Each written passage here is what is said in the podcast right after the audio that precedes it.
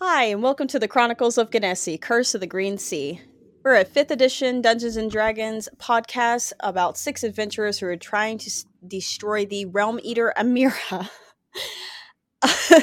I'm so sorry.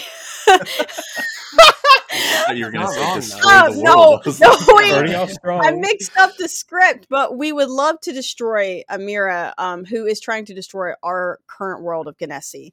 Sorry. Um, I play Dara Metalit. My name is Morgan. Dara is a druid slash cleric of Naramis, and their hidden weird talent is they can whittle chess pieces. Oh, it's a whittle chess piece. Chess love tournament win. that. But yep, Chess that's me. tournament win. what Chess tournament win. chess tournament win. Yeah, Marshall, that'd be cool. I, I don't, I don't know how to play chess. It's just a skill check in D and D. It's okay. Oh, Don't worry about it. You hey, to I can do that. Hi, I'm Chase Ebling and I play Alexander the Human Sorcerer. So I didn't really have a fact ready for tonight. So um, my fa- fact is uh, that Millie has a sister that she barely really talks about. Mm, Yeah. Cool. a babe Cool. number three. Didn't know it was a fact about your significant other knight. Um, my name is Coleman Winger, and I play the Echo Knight fighter, and now Paladin of Yuan-Tu and Grail, um, Orofarne. Luckily for Orofarne, now that he may or may not have lost one of his arms as a fighter and also a paladin, he is proficient in all martial and simple weapons. So if that arm's gone for goodsies, he has other stuff to fall back on instead of just his great swords. So there you go. And I am Addison Bell. I play Clutian Trailbreaker, your bug boy ranger tracker of the group. And uh, fun fact about Clutian Knight has to do with one of his greatest fears, which I think I've mentioned as like an aside, but he's afraid of carnivals. A recent, fairly recently developed fear. Um, he got kind of sucked into one magically, and then a bunch of his friends got murdered there. And he tried to tame a phase beast, and that didn't go so well for him and there was a whole bunch of stuff and fire and it was it was a bad deal it's a really bad deal so um he doesn't like carnivals now at all Yeah, never wants carn- to go to one ever again. In general are just very aggressive. You got lions, Car- and oh my goodness. and grizzly bears, Dolphins. dolphins, who also Who are also Let's raping. not- let's not I'm sorry. See, now you have to leave the old intro. That was pre-recording. oh my Craig's got that. I Hey, am if you want to get that Oh, reference, go ahead. subscribe to the Patreon. All right, I am Dustin Ole. I play Yorder in Battlehammer, the male mountain dwarf fighter. Uh, Yordy's fun fact is he actually had a pet wolf that would go with him everywhere, uh, and he named it Milo. Yordorim isn't afraid of carnivores. I guess, right? he probably is afraid of carnivores, though What was the color of the Car- wolf? It's like gray, dark gray. Better question is if there was a door at the carnival. Did uh did he also have a, a pet displacer beast named Otis? He did actually. Now that you Oh, mentioned Milo and Otis. I love that. Morgan pops in the chat and she's like, uh, "What kind of nails did Stop. I was gonna ask if he had a shirt made of his uh of his pet wolf, so he could be one of those Oh my God. guys. So he just like kills his pet wolf and like turns it into a leather shirt. What the fuck? Because as, as like we far had a good as- run as far as Yordi knows, he's still alive in his in uh, his old world. Since you know Nice. Yordi's in a different realm. Yes. So, Multiverse of Beervana. Yeah. This is heaven. Hi, I'm Marshall, uh, the DM. My fun fact is that, that the whole reason Clutian has Sarkis is because he couldn't get that beast at the carnival, and I felt bad for him. Uh, that's not really my fun fact. That's just a fact. And it's a little sad. It's not that fun. Last week, Sutnabara was absorbed into Shamstahir. This week, I'd like to tell you what kind of dragon Sutney was. Sutney was one of the older dragons in Genessi, a brilliant hue of red. He was brash, impatient, and occasionally hostile toward the little mortals who dared to venture near his home. But he was also kind to those who would ask for him to lend his aid. In old Ganessan legend, the Crimson Dragon of the North was said to come to the aid of the local population of elves when disaster struck. His impatience and brashness did eventually get the better of him in the end. He was trapped by the humans during the Dragon Wars and spent the next few hundred years in his life imprisoned inside of a brilliant ruby. The ruby was placed within the pommel of a great warrior's battle axe, which later became known as Cinder's Fury, where his mana was siphoned to imbue the axe with devastating fire abilities. Eventually, a strange man named Dr. Fenton Webb sought out weapons of great power, searching for the souls of lost dragons. He powered his first of a kind Magitech invention with five gemstones containing dragon souls. The device broke with repeated use, however, and the dragons turned on Dr. Fenton Webb. In the years that followed, Sutney enjoyed his newfound freedom and began traveling across the skies of Genessi, searching for his lost siblings. And now Is he's Fen- dead. Is Fenton Webb? Is that the augur of Flanor? Yes. Yeah, Uh, sure is, baby. It is. God damn. We had a mission guy. to find him, and what we. a uh, callback. yeah. Still not my fault. Totally. No, fault. it's not your Mhm. fault. It's Govic's definitely out there ours. still looking for elf blood. It wa- well, you have a snow elf with you now. Better hider. That's it. Govic's coming Oh, back. no. We're gonna get the Gavek Alexander fight we've always wanted. Oh no. Last time, the Emerald Order engaged in combat against the Chaos Dragon Shamstahir. The incredibly loud noises emitting from its body triggered the Steelborn Dara's PTSD, launching them back to a time that they can no longer remember. A time of death and destruction, killing of innocents, being used as a tool to conquer. In this state, Dara attacked Alexander and tried to wriggle free of the group with only one thing on their mind to follow the prime directive they had thought long lost destroy. Dara was able to regain control within a few short rounds. and as the battle against Shamstahir raged on, the dragon's immensely powerful aura left the Emerald Order frightened, afraid to engage the beast in closer combat.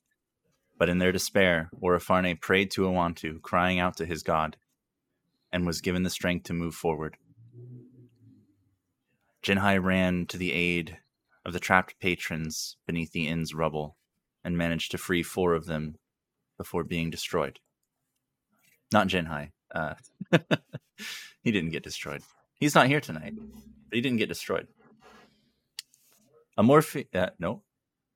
Uh, the group began focusing their efforts on the flying four mages in the north, south, east, and west of the Colosseum. Uh, and the group began focusing their efforts on the four floating mages that were seemingly given mana to a portal that had opened in the sky. Uh, a large red fiery hand began to push from the portal in the sky, trying to free itself and rip the portal open. As the mages were struck, their mana flows began to be cut off one by one, weakening their influence over the portal. The giant hand began reaching more fingers inside, trying to rip it and tear free a portal into the material realm. Morgan, I swear to God. it is not a sex joke.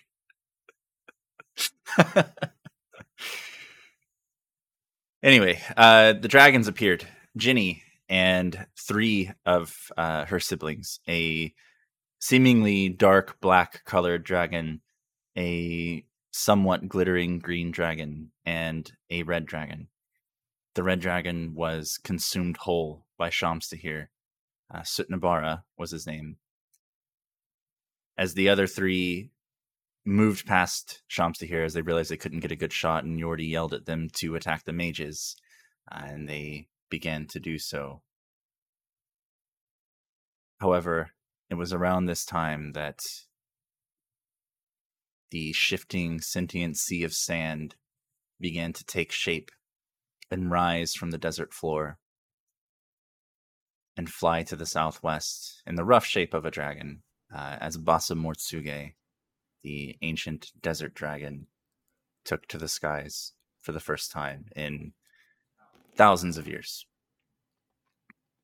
Immediately, uh, somewhat distracted, I'll say, uh, by the dragons that had flown past him, Shamstahir angrily released a entropy like beam at the hand in the sky, uh, dissolving it entirely into atoms as the beam continued up, arcing higher and higher, and eventually piercing a hole through the moon.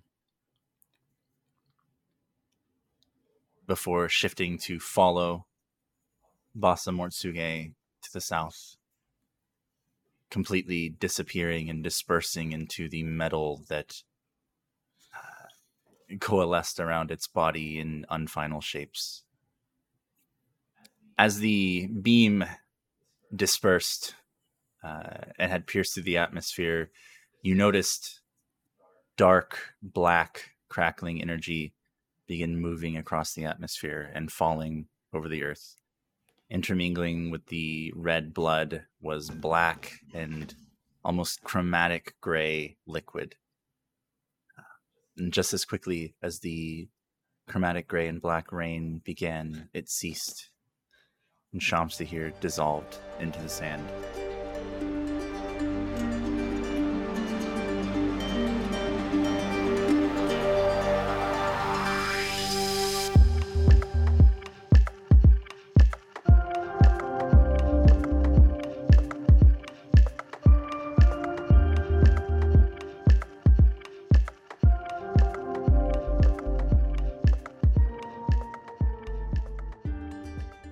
That's where we are now. Hi guys.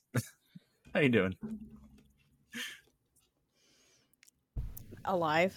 Doing better. Can you hear me? Yes. Yes. Doing grand. How's Oro Farney doing over there with the, the necrosis on his arm? QB chakra mode left arm over here. It's glowing bright orange, and there's a sickle at the end. Not very hurt though. Has uh, combat ceased from what we gather? Or we kind of still in discombobulation? I can't So- remember said that word fully. As you watch Shamstahir dissolve, essentially, for lack of a better word, his his body just begins to dematerialize, and the metal clumps and gathers like liquid, and pools, and then clumps and drops into the sand below as he disappears. You see the dragons up above that Yordi had told to attack the mages do so quite effectively flying up, uh, biting, slashing, breathing fire, breathing ice, breathing what looks like condensed, hyper condensed frozen air. That's a squeaky chair. That was a zipper.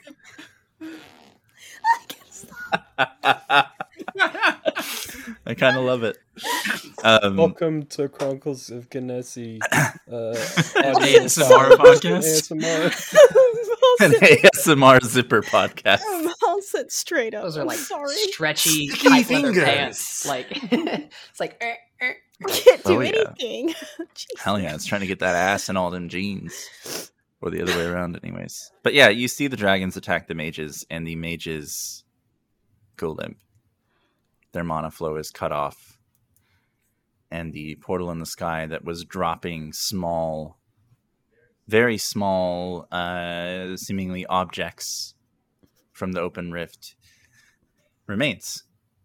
Um, and grows slightly larger but yes, you are out of initiative order as you are not in any sort of major combat right now. That can change uh, as needed. Arm still arm is still there. Magic arm, all of that still. Yours or the one in the sky? My ma- my magic arm. Yours. Yours is still there. yeah. Okay. Um, he's probably just going to uh, pull up his echo, realizing that he could kind of charge this gem by displacing it multiple times, and he's just gonna like pop back and forth between his echo and swash slash at the air, and you know, kind of just hyperdrive this thing to see if he can charge it. Sure. Yeah, uh, and as you do so, it, it does begin to glow at first with that pale blue light, uh, and then beginning to shimmer and shine brighter until eventually it takes on a more pearlescent, almost rainbow like effect within the stone. Um, roll a d20 for me. Fifteen. 15. Okay. All right. Cool. Um, it was Alexander that had it originally, right? He says, uh, here you go, buddy. I think my theory worked. Not really the learned type, but uh, here you go. I, I wipe the, the blood rain from my face and I take some cloth and I don't touch the gem, but I grab it with the cloth. I look over the, the scar that was left on the surface of the gem and I say, hopefully that won't uh, cause issues. Huh. Who knows, might come in handy later. How's everybody doing? You see Dara running over with little DJ Chad in their arms. They look at you, Alexander. Are you you? I was not for a moment, but I am the present me. But I was not. I was the past me for several minutes. Um, Um, it, is there still chaos being caused by those zombert things? It looks like to the north, it is mostly quiet. Um, you do occasionally see what appear to be arrows and magic spells being slinged from within the Colosseum.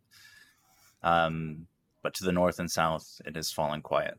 Whether that means that they've been defeated or that they've just retreated somewhere else remains to be seen. Do we need to find Millie and Fallow or Preferably. okay. Let's go do that then. Have any of you seen Halalu? I did see somebody who was in a fucking cloaked mask shit give me the stink eye and teleport through a portal.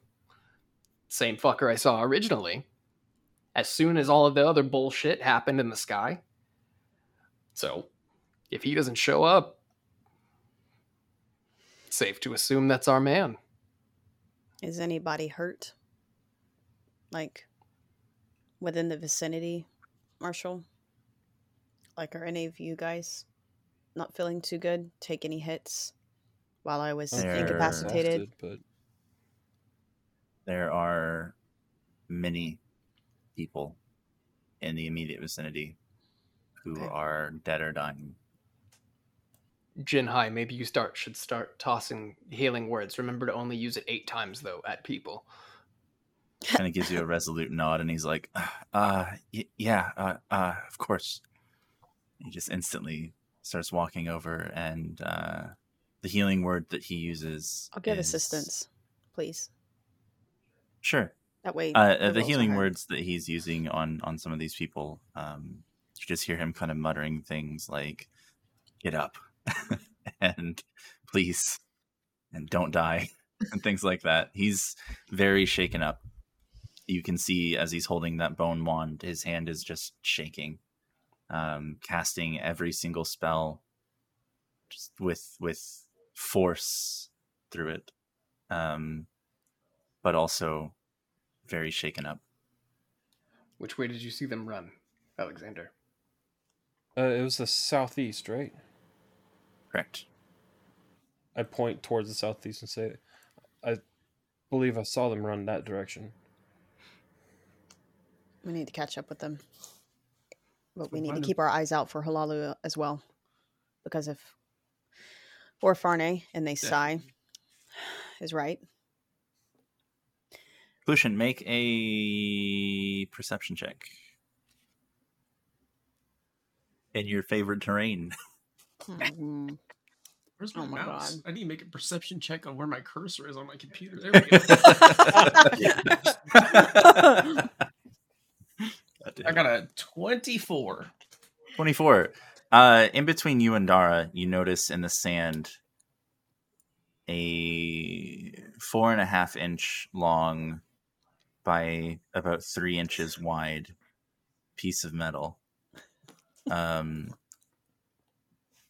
it looks like the same material that was on Shamstahir, and as you're watching it, you see it. It takes a strange liquid like form before becoming solid before becoming liquid as pieces of the the core of it can stay solid as the pieces around the outside coating begin to coalesce and form different shapes and then drop back into the center and then come back out uh, almost instantaneously That's fucking gross.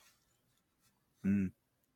also by the uh, way all of you are standing in the open desert with blood rain seemingly and the sky has taken a very like trying to think of a nice way to describe this color like a dirty mustard yellow.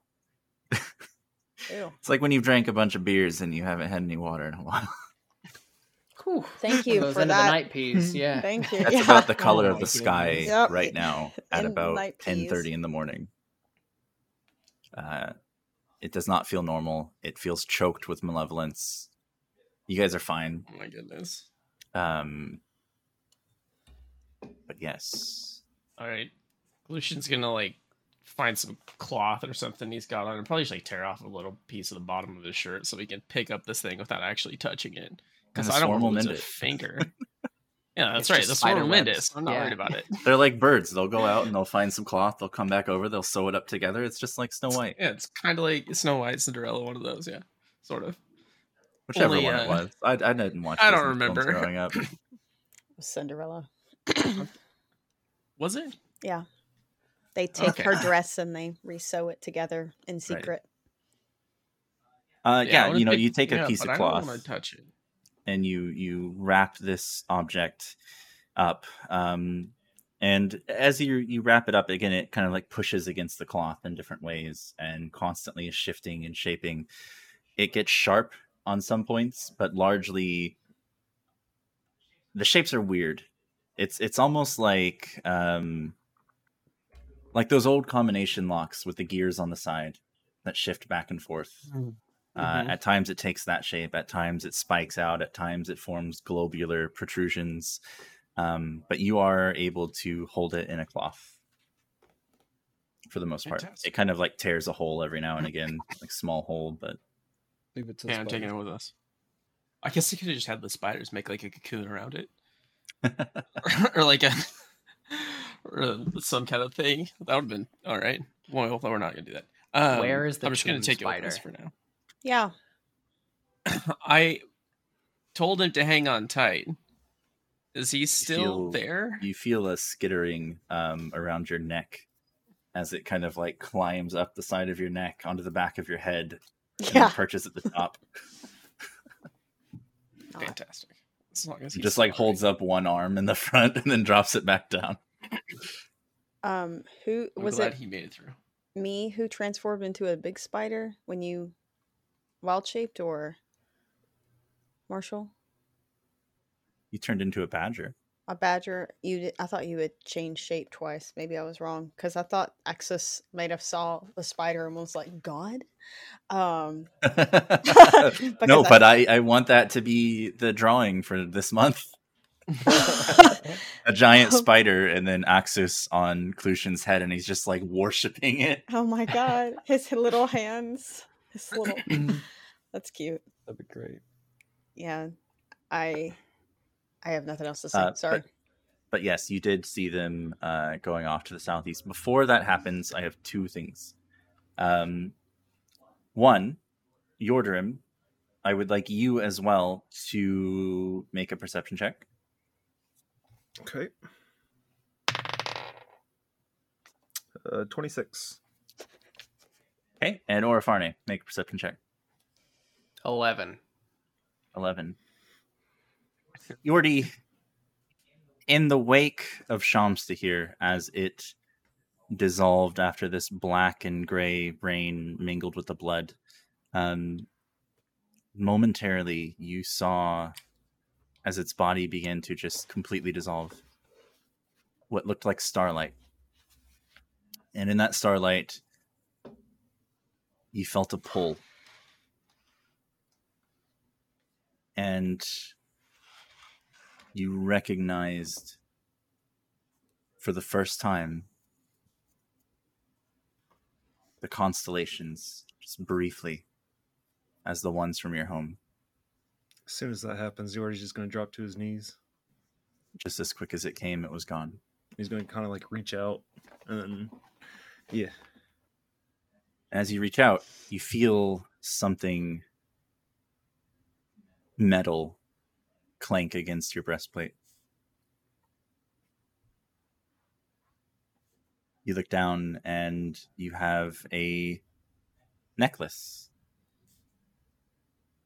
like a lot of the others in the emerald order have.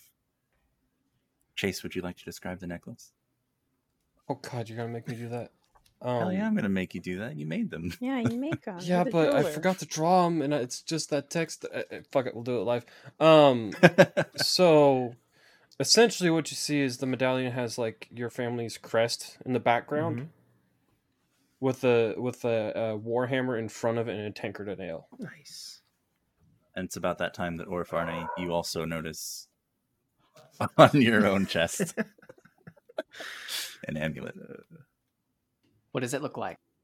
And yours is the image of a beach, um, with a palm tree, and the the sword and the sickle resting up next to it. Um, and for the other part of that, Marshall, I said he had to succeed on a check. So Mm. that's your your decision on that that or not. Uh, go ahead and make another perception check as you're kind of actually examining the necklace now. Okie dokie. And remember, I'm exhausted. Yes, you are. So the first one is a 16. Eh, it was almost a 19, bro. Natural one. Oh my god. No. That's what you see. Okay. A natural Thanks. one. I'm gonna write down and something else that I didn't see. That's, that's my notes. I'll look at it later. and I'll say like because he's not here, I, I don't want to do too much with him, but I'll say that like as you see Jinhai just kind of like turn around and look back at the group with a worried expression, you notice these mala prayer beads have formed around his neck with a pendant at the bottom, much like all of yours. And Chase, if you'd like to take that one Um, too. how did I describe his? Ba- basically, the the imagery is of him sitting in the, his treetop home, sitting there and just reading a book. Hmm. Hmm. Yeah. It's very meditative, very peaceful. Where the hell these come from? Is it like your guys's? yeah. It's been so long. How did we acquire Or- them again? Orfarne, Orfarne, you felt a very strong connection to Uwantu in that battle. And you know that these amulets have been blessed by the gods. Mm-hmm. So piecing two and two together, you have a decent idea that it was probably Uwantu who gifted you all the necklace. He grasps it with his magic hand. He stands there. Yeah. Marshall, can you please give a recap for me on the necklaces? How we first obtained them? I mean, you could just ask me. Or you, Chase? That would be great. One or the other. Chase, you let her know. You fill her in. Who's who's Chase? Yeah, right? Alexander. Sorry, STL at the Oh. time. Yeah. Anyway, so uh, essentially, um, due to the original God's blessed amulet getting overjuiced, essentially, it broke apart into several pieces, and the pieces are what you guys have. Okay. What he said. That's that's the working lore that Marshall and I have come up with so far about him. Yeah. Gotcha. So, um, before I interrupted about that, you were asking where Millie and the others had run, and yes, they have run southeast. Which to the southeast, uh, you do see a lot of destroyed buildings uh, in the richer side of this place. Um, yeah, you you saw them round the corner. And you didn't see them run toward the town, and the town was already destroyed when they were running that way. So you get a pretty decent idea. They probably didn't get caught in that. But uh, yeah, that's what you got. I'm going to convert my last two uh, second levels to sorcery points, and then reconvert that back into all my first levels. Um, and anybody that is that we pass up to four, because that's all I got left. That is like triage savable. I'd like to pop four of them with um, cure wounds. Sure, easy to do. Easy to do.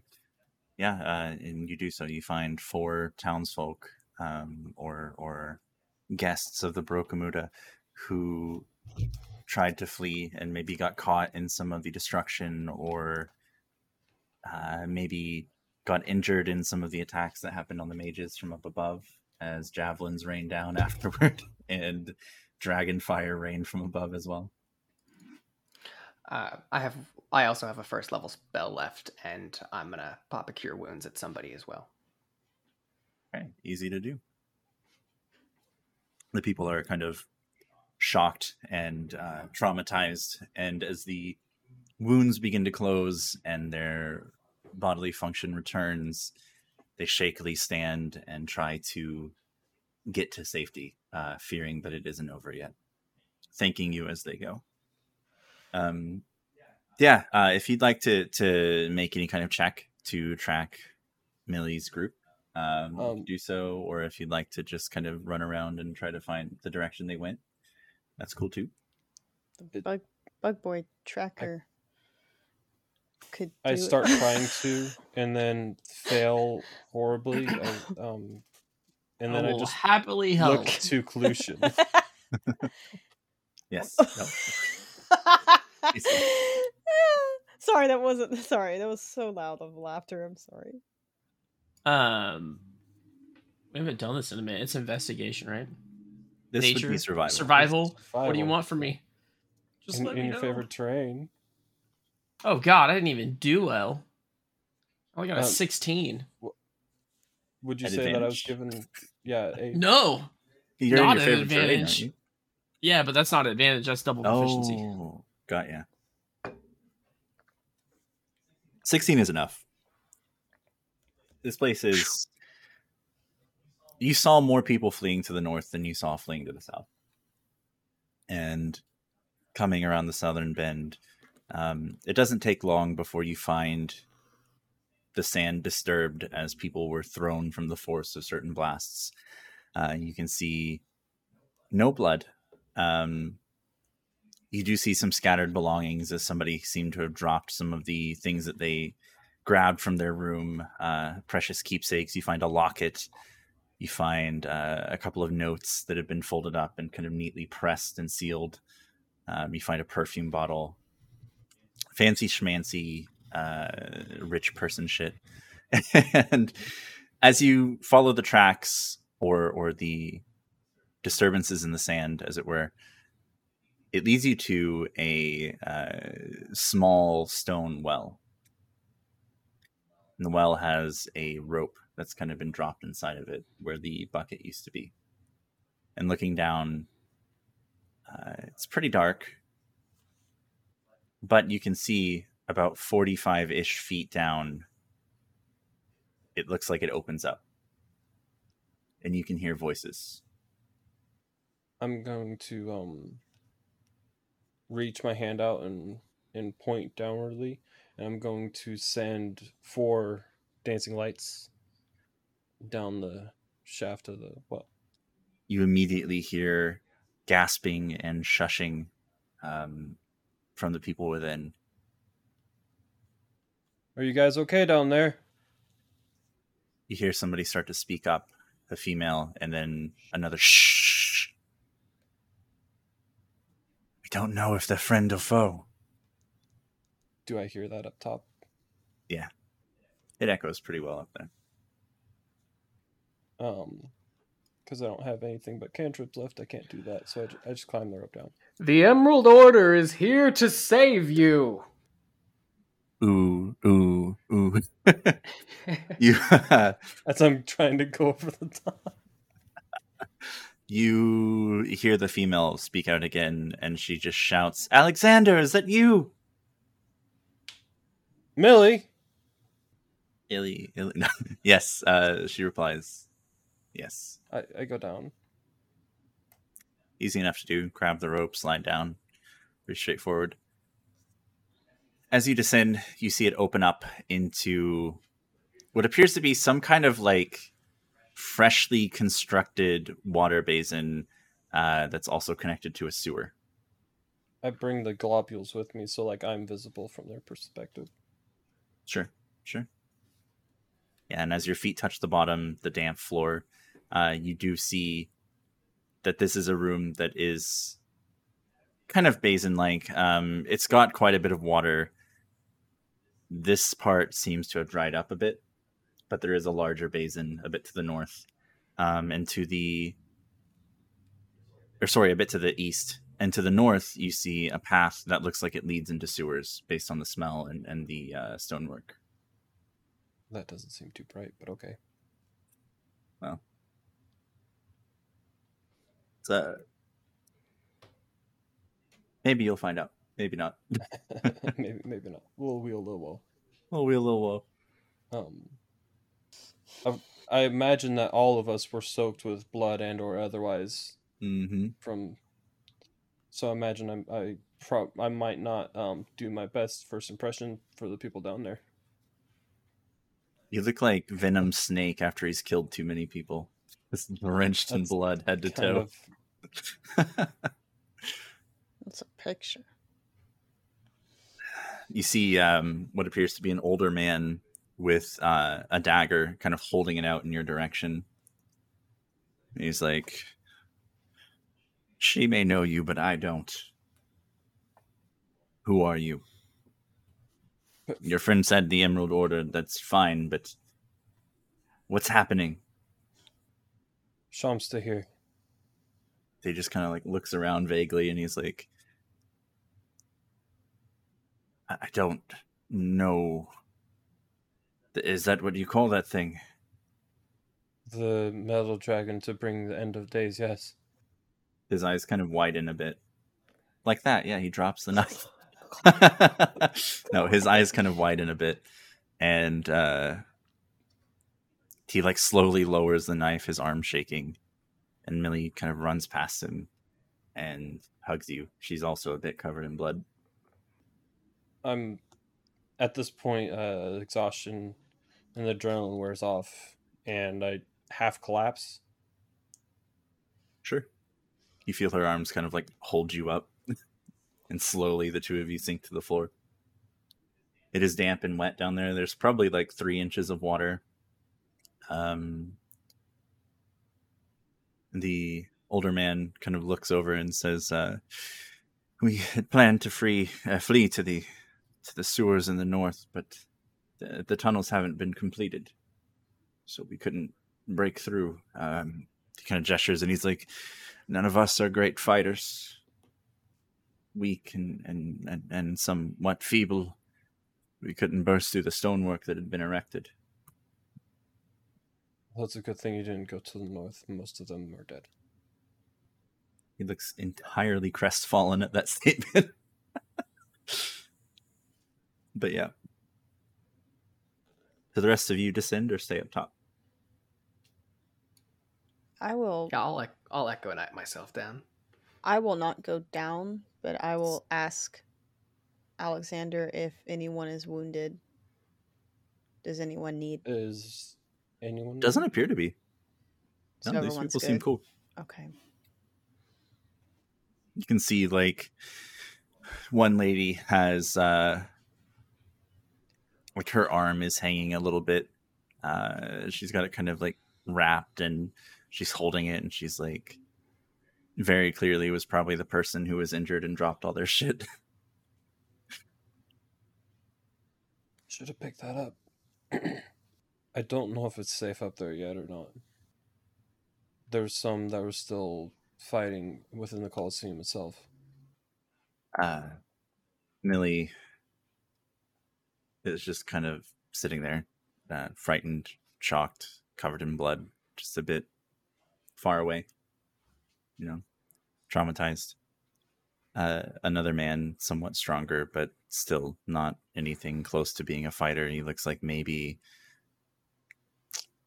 he looks like he's about five foot nine, maybe 140 pounds. He's got on uh, a leather jerkin that he looks like he just picked up somewhere. It's old and worn and not great. He's got this like rusted sword belted at his hip. He's like, um,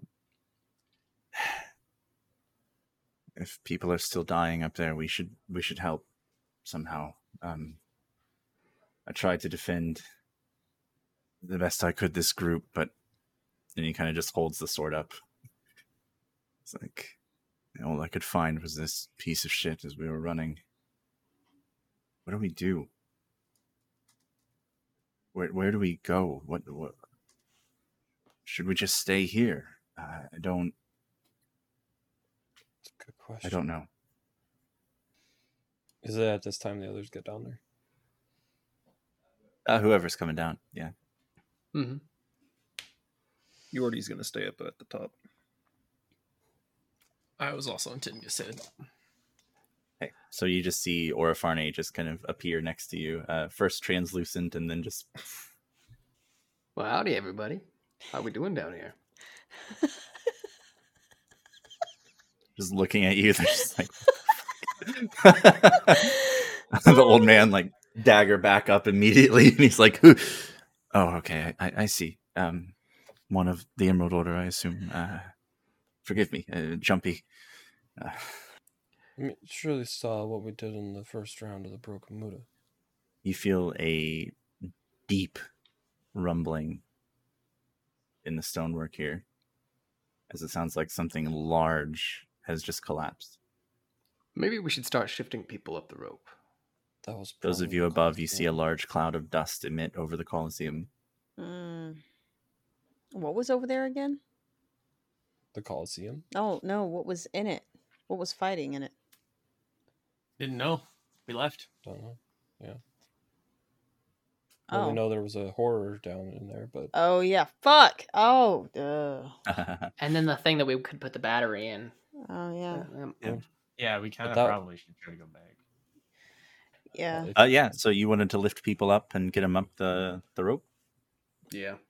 Okay. Oh man, we gotta fight the Not Eldritch too hard to do. Oh god. Not too hard to do. Um, give me a base athletics check uh, for anyone who's wanting to help. Help get them up. At disadvantage. I'll do it. It's taking its time. It's still. 21 at disadvantage. It's Uh, frozen on the screen. Oh, it's no. rolling like in slow motion. Does anybody see any numbers? Twenty. Feels like I'm rolling 20, in yeah. slow 18 motion. Uh, yeah, between Dara and Orifarne, you managed to help the people get up the, the rope easily, uh, mostly safely. Um, and they make it to the top. You hear the sound of combat to the north uh, in the Colosseum. Um, it, it sounds heavy, sounds intense. Occasionally, you see a little bit of dust kind of spritz up as something is collapsing or breaking every time. I So- assume we got everybody up then. Yeah. Okay. With everyone with us now, about how many people do we have in this posse? 12. So there's about six of them and six of you. All right, I'd do some Not very math many. there. Twelve people were down there. No, No, six, six people, people were were down there. Six. 12 now Oh. with you guys total. Okay, I wrote that wrong. Does anyone have any suggestions um, on where they could go? Well, I how know- long until the the barge comes back? May not come back. Can it even can it even come through the where the sands were? Probably not. He says that, and we're just standing on like miles of flat rock, like at disadvantage. First one was a six, so six. Um, you know that the the the ship quite literally sailed along the shifting sea of sand. hmm You don't really see how it could come back. Yeah. I mean, Meldrior is probably the best option, but I don't know how we're going to get people there. Hell of a long journey. Well, I mean, we have our uh, Stratos Falcons. We could polymorph. I mean, how long to to Meldrior if we fly on those, or even if we have to have somebody polymorph and fly? DM, it was like a couple hour by ship, wasn't it? It's a few hours by ship, if I recall. Yeah, I thought it was several hours. Um, yeah, It would take about as long on the Stratus Falcons as they are now. I'm too tapped to do anything like that today. I don't think that we can take them to another city. There's They're just kind of looking at each other and then looking at you, and they're like, "I I mean, my, my family is here. I, I would like to just regroup with them before getting abducted somewhere else. I mean, I appreciate you guys, but uh, you know, people are are uh, like dying, and I, I, I want to find them.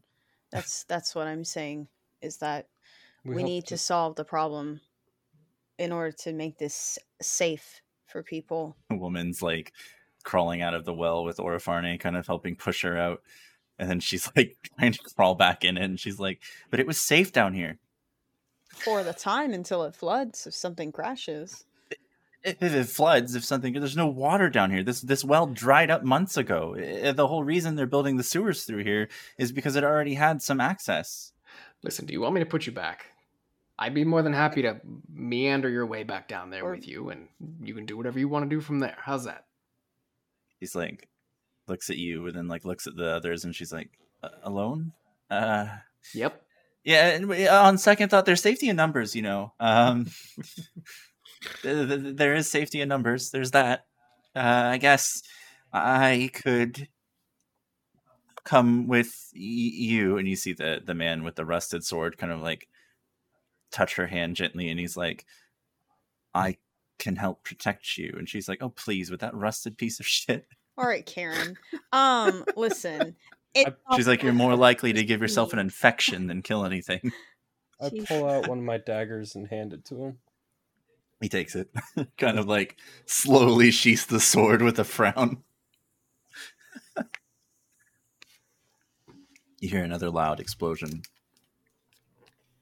Another large cloud of dust as you see now on the south side, uh, as it's been struck, you can see a large section of the Colosseum just bisected and begin crashing to the ground. Ah, fuck. Do we have to go back? I feel like we do. Oh, fuck me. too many lives at risk. I mean, yeah, technically, but I mean, I mean, Pollution, where's your girlfriend? Uh, last I knew, Ginny was flying around in the sky. I haven't tried to find her since. I thought Millie may be uh, in a little more danger. Right, but maybe they're fighting in there. oh, yeah. Can we still see the dragons? I guess we should ask that. Like, yeah, yeah. you currently do not see any dragons in the air. However, you do see a spray of hypercondensed air uh, come to the south along with that explosion. From the Coliseum. Yes. I think we should go to there. I would like to go to there. oh my. Well, we're not bringing all these other people with us, are we? uh, you see you see Jinhai uh, for a moment kind of look at you all wistfully and still shaken up looks at the others and he says ah uh, I could I could I could take them back to um, Halalu's mansion maybe I, I feel like that place is pretty fortified. Uh, on the off chance that Halalu is behind this, maybe he's there. Maybe maybe a whole bunch of us can storm him at once, and if he's not, then maybe we have safety. I, I thought I saw people running around that way. I thought that that investigation was private. What? Was that do Millie who said you that, or the no, that was dude? Jinhai. No, that was It was Jin. Jedi. See, I'm so confused. I'm sorry. I got confused. I was like, what? No, it's. Uh, I was doing my flawless Jackson impression. Come on. No, no, he he did definitely just kind of like spill that we are thinking. Oh, he one hundred percent. fine. He's you know, very shaken um, up. Yeah, no, that's fine. Uh, I mean, tell you what, I mean, uh, everybody, this gorilla man here, he has a plan for you, and he's going to take you very sa- somewhere very safe, and fortified and protected, and he's going to give me back my wand first. He like hesitantly hands it over. He's used six charges on it. Ugh. Thank you.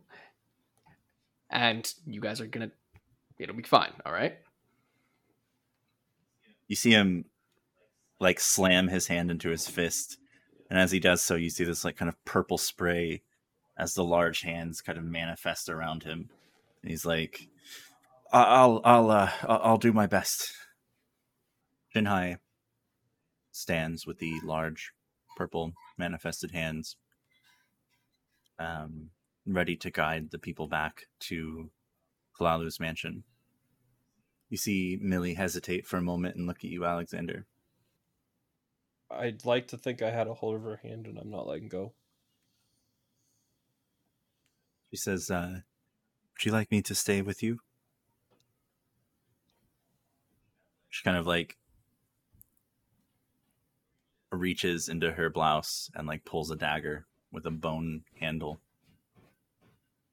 She's like, I can, I can protect you. Gives you like a weak smile. You always can. Is she gonna fight with us?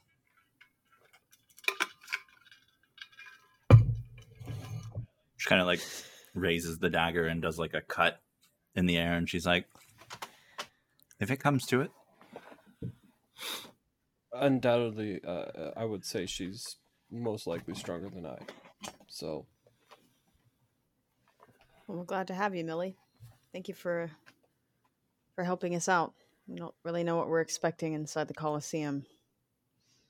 she nods and she says, "I don't know, but if it's anything as terrible as what was on the screen while you were in there, um, hopefully it's not that." yeah, if it is, don't get close to it. She nods. She's like, "Same for you." You hear what sounds like a guttural roar coming from within the Colosseum, followed by the screeching noise of a dragon emitting its breath attack. We're walking and We talking, head right? Towards the Sorry, closest Chase. entrance. I think our that's our cue to get going. Hey. Okay. Moving a bit quicker toward the southern kind of entrance way to the Coliseum, uh, the more ornate entrance with the box offices and the uh, better seating, um, strategically positioned to block some of the sun from the harsh desert. Now serving to block some of the blood rain that's coming down. Morgan, mute Pokemon Go. I was trying to close it and it popped up and I Um, was shut. and as you as you enter the Colosseum uh, and begin ascending the stairs, the southern uh, entrance takes you directly to the second floor of the Colosseum. So you're up about thirty feet, um, and you see firsthand the destruction as you're climbing the stairs. You can see large swaths of the Colosseum on your left and right are just destroyed, or uh, on on the left you can see what looks like a green, almost viscous residue that's just draped over uh, many of the seating areas. I was just gonna say that um, as we're running up the stairs, I'm gonna summon the the divine sword. Okay. Ready. Hell yeah. You just whip out this beautiful white and golden sword.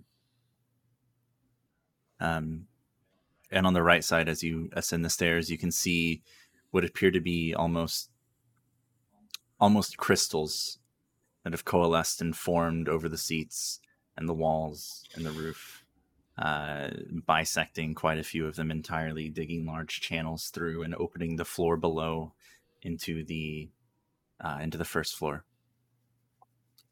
Um, as it opens up, you can see that the guardrails that once existed immediately at the top of the stairs is gone, and you see the dungeon that you had previously escaped still sat on the floor of the Colosseum. You can see largely the uh, obsidian obelisk that rests in the center, piercing the heavens. However, you can see that it has been badly damaged, uh, and it's starting to lean to one side. At this point, I would like anyone who would like to to make a perception check. Yeah. Eight. 22. It's uh, loading. 32. Say thirty-two. Yeah. Fuck's sake! Well, 27. Why the fuck am I rolling? Because it's a whiz check in my favorite terrain, Said right? anyone that wanted to. Yep. Dara, what you got? 27.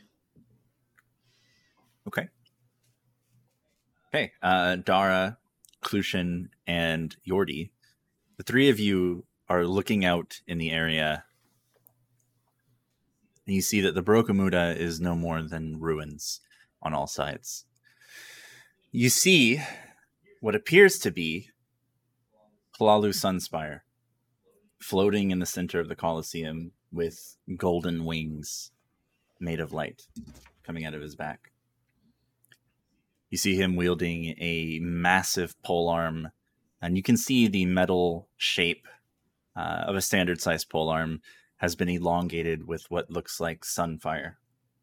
You see him engaging in combat with large red beasts that have fallen from the portal above. They look strange, almost pig like, twisted, malnourished. They don't look quite humanoid. Uh, they don't seem bipedal, they seem quadrupedal. Um, they seem to be literal beasts.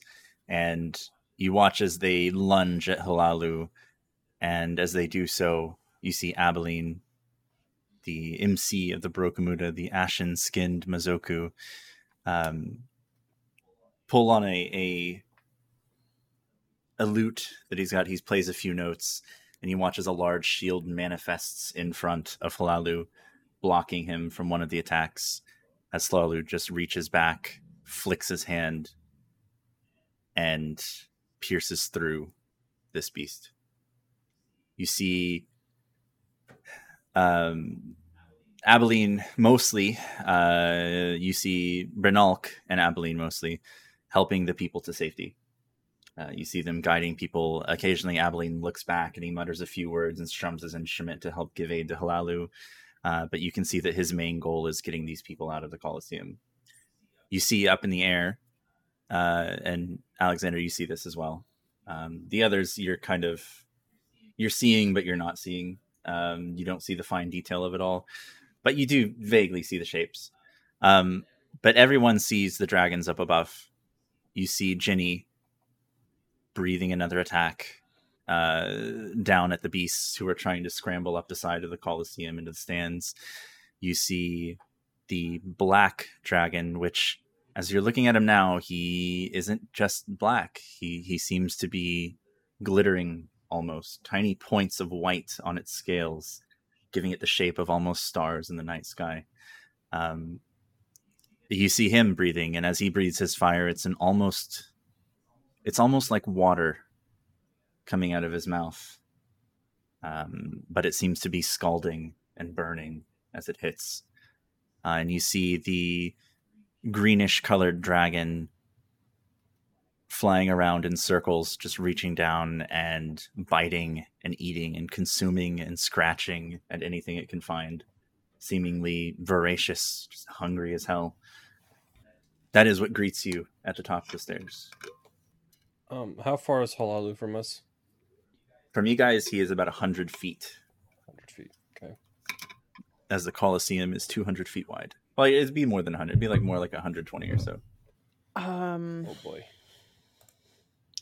Well, what do you guys think? Do we get to Halalu? Unless you can Or do we fly. just start cutting these beasts down. that's the question. Um, internally, I uh, speak to Tab. Would you like another go at something that might prove a little less fearsome? You hear a weakened voice reply. I feel strange. If you need my aid, I'm here for you, but something's wrong. Perhaps not. You do see three of the creatures bounding up the uh, bounding across from the stands on the left uh, where the purple viscous kind of liquid had hit and as they cross through it you watch as their feet begin slowly dissolving the flesh around their bones and they come crashing to the ground and sliding and you watch as they just grotesquely these these like i said pig-like creatures uh, with long kind of horns that wrap around their heads similar to Orifarne's, but they kind of point the opposite direction back up at the sky rather than down into his head.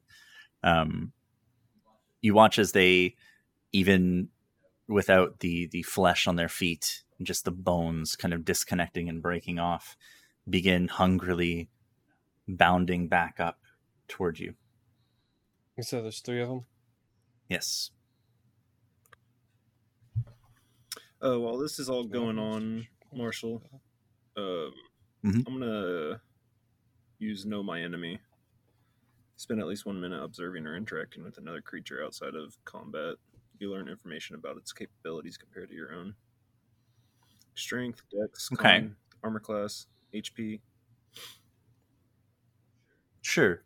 If you're doing that to these pig-like creatures, you said it's strength, armor class, and HP. Strength, um, it's just any of these strength, Dex, con, armor class, HP. What would you like to know? Uh, armor class. Okay. uh, they appear to have an armor class. Uh, just this is such a weird thing to describe, like mechanically. Uh, their armor class is thirteen.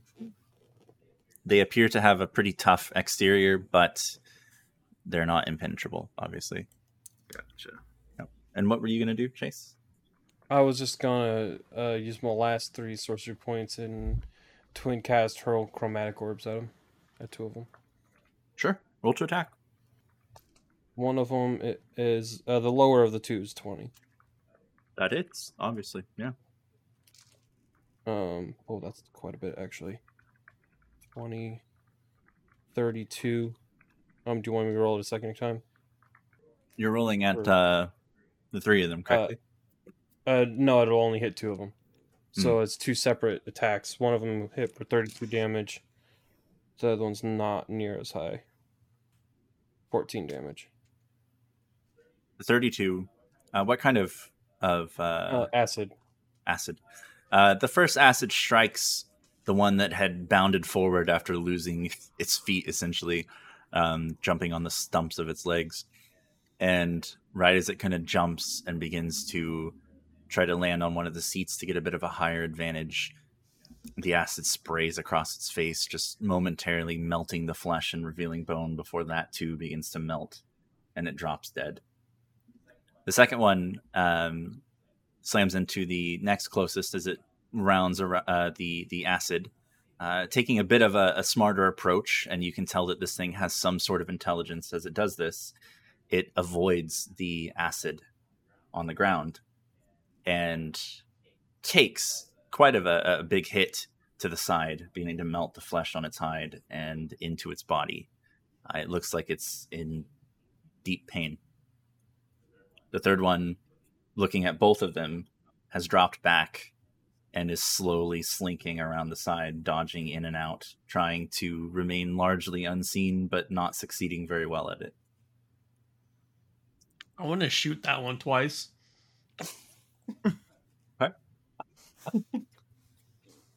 Because he's being rude. That is a 21 and a 22 to hit. Both will hit. Heck yeah. Even, you know, behind half cover, it does not matter. Clution, the sharpshooter, just That's right. I deal 20 points of damage to it. Wait, I did bad math. Really bad math. 27 points of damage. 27 is enough. You impale it twice, and it begins to like stick into the seats, just stuck there, almost like you took an apple off and just right into the wall. What you got, Dara? Um, do we are do we notice if they're speaking a certain kind of language, Who? or do we recognize it? Any any of them? Who? If they're are they speaking between each other? No. No. They're kind of like squealing every now and again, but nothing intelligent. So it's okay. So it's just an inaudible. It's it's not inaudible. It's just not intelligent from the sound of it.